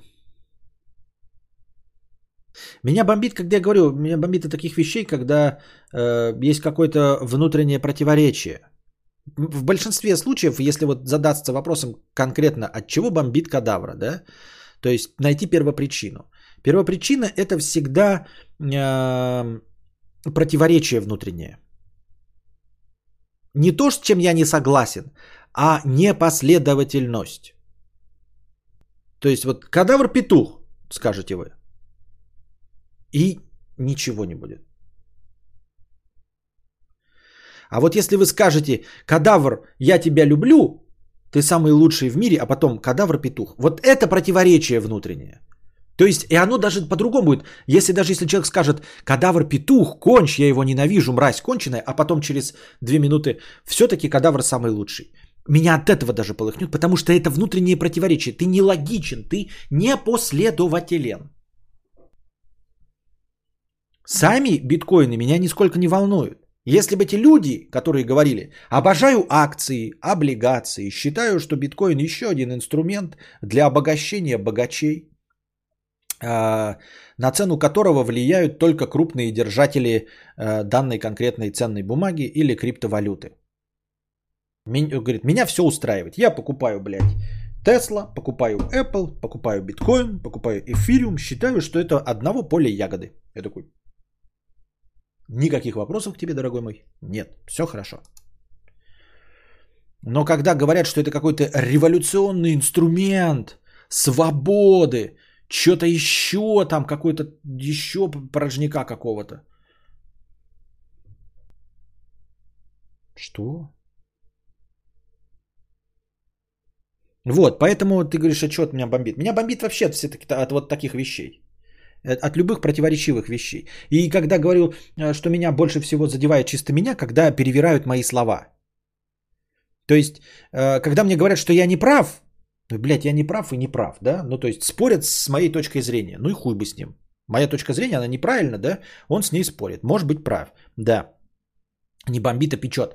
А когда э, мне приписывают другие слова, который я не говорил или не то, что я имел в виду, вот от этого у меня по-настоящему печет. Потому что я не знаю, как с этим спорить. Когда мне человек говорит, биткоины это э, хорошо, например, да, опять же на этих же темах. Я такой, ну, блядь, я с тобой не согласен, вот будем с тобой спорить. А если ты скажешь, Константин, но ты ведь вот вчера сказал, что биткоины это самое лучшее вообще, что творилось с человечеством, вот от этого у меня сраку вообще рвет. Я такой, я не знаю, как...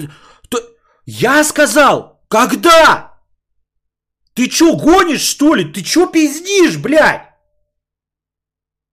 Понимаете, нет внутреннего противоречия. Константин Подарок, ты петух. Нет внутреннего противоречия.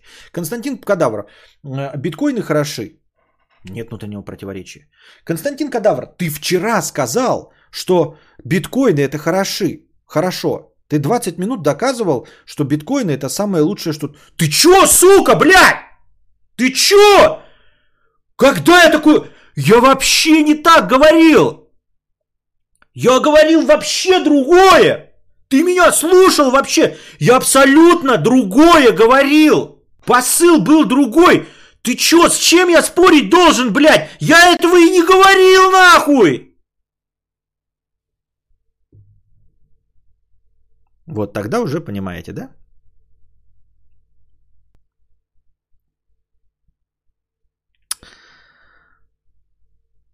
Забудьте о реальном мире, занимайтесь математикой, в ней нет противоречий, ну или почти. Кадавр, только сегодня говорю, что Twitch лучшая платформа для стриминга, и там самая лучшая администрация, которая банит только справедливо. Так почему не стримишь на нем? Да-да-да-да-да. Вот это... Что?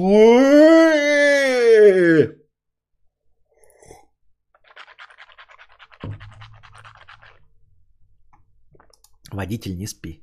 Ну все, я вам давал, вот мы прям совсем уж в минус ушли. Я ждал, ждал, ждал, ждал. И зрителей уже вроде как 420 штук, как в лучшие времена, как в лучших домах Парижа. А донатов как не было, так и нет. Надеюсь, вам понравился сегодняшний подкаст. Не забывайте донатить, не забывайте приносить добровольные пожертвования на подкаст завтрашний, чтобы даль... завтра он длился дольше. Не забывайте накидывать в межподкасте. Не забывайте и попробуйте донатить через Телеграм. Я вам даже ссылки регулярно вкидываю в Телеграм, чтобы донаты были через Телеграм.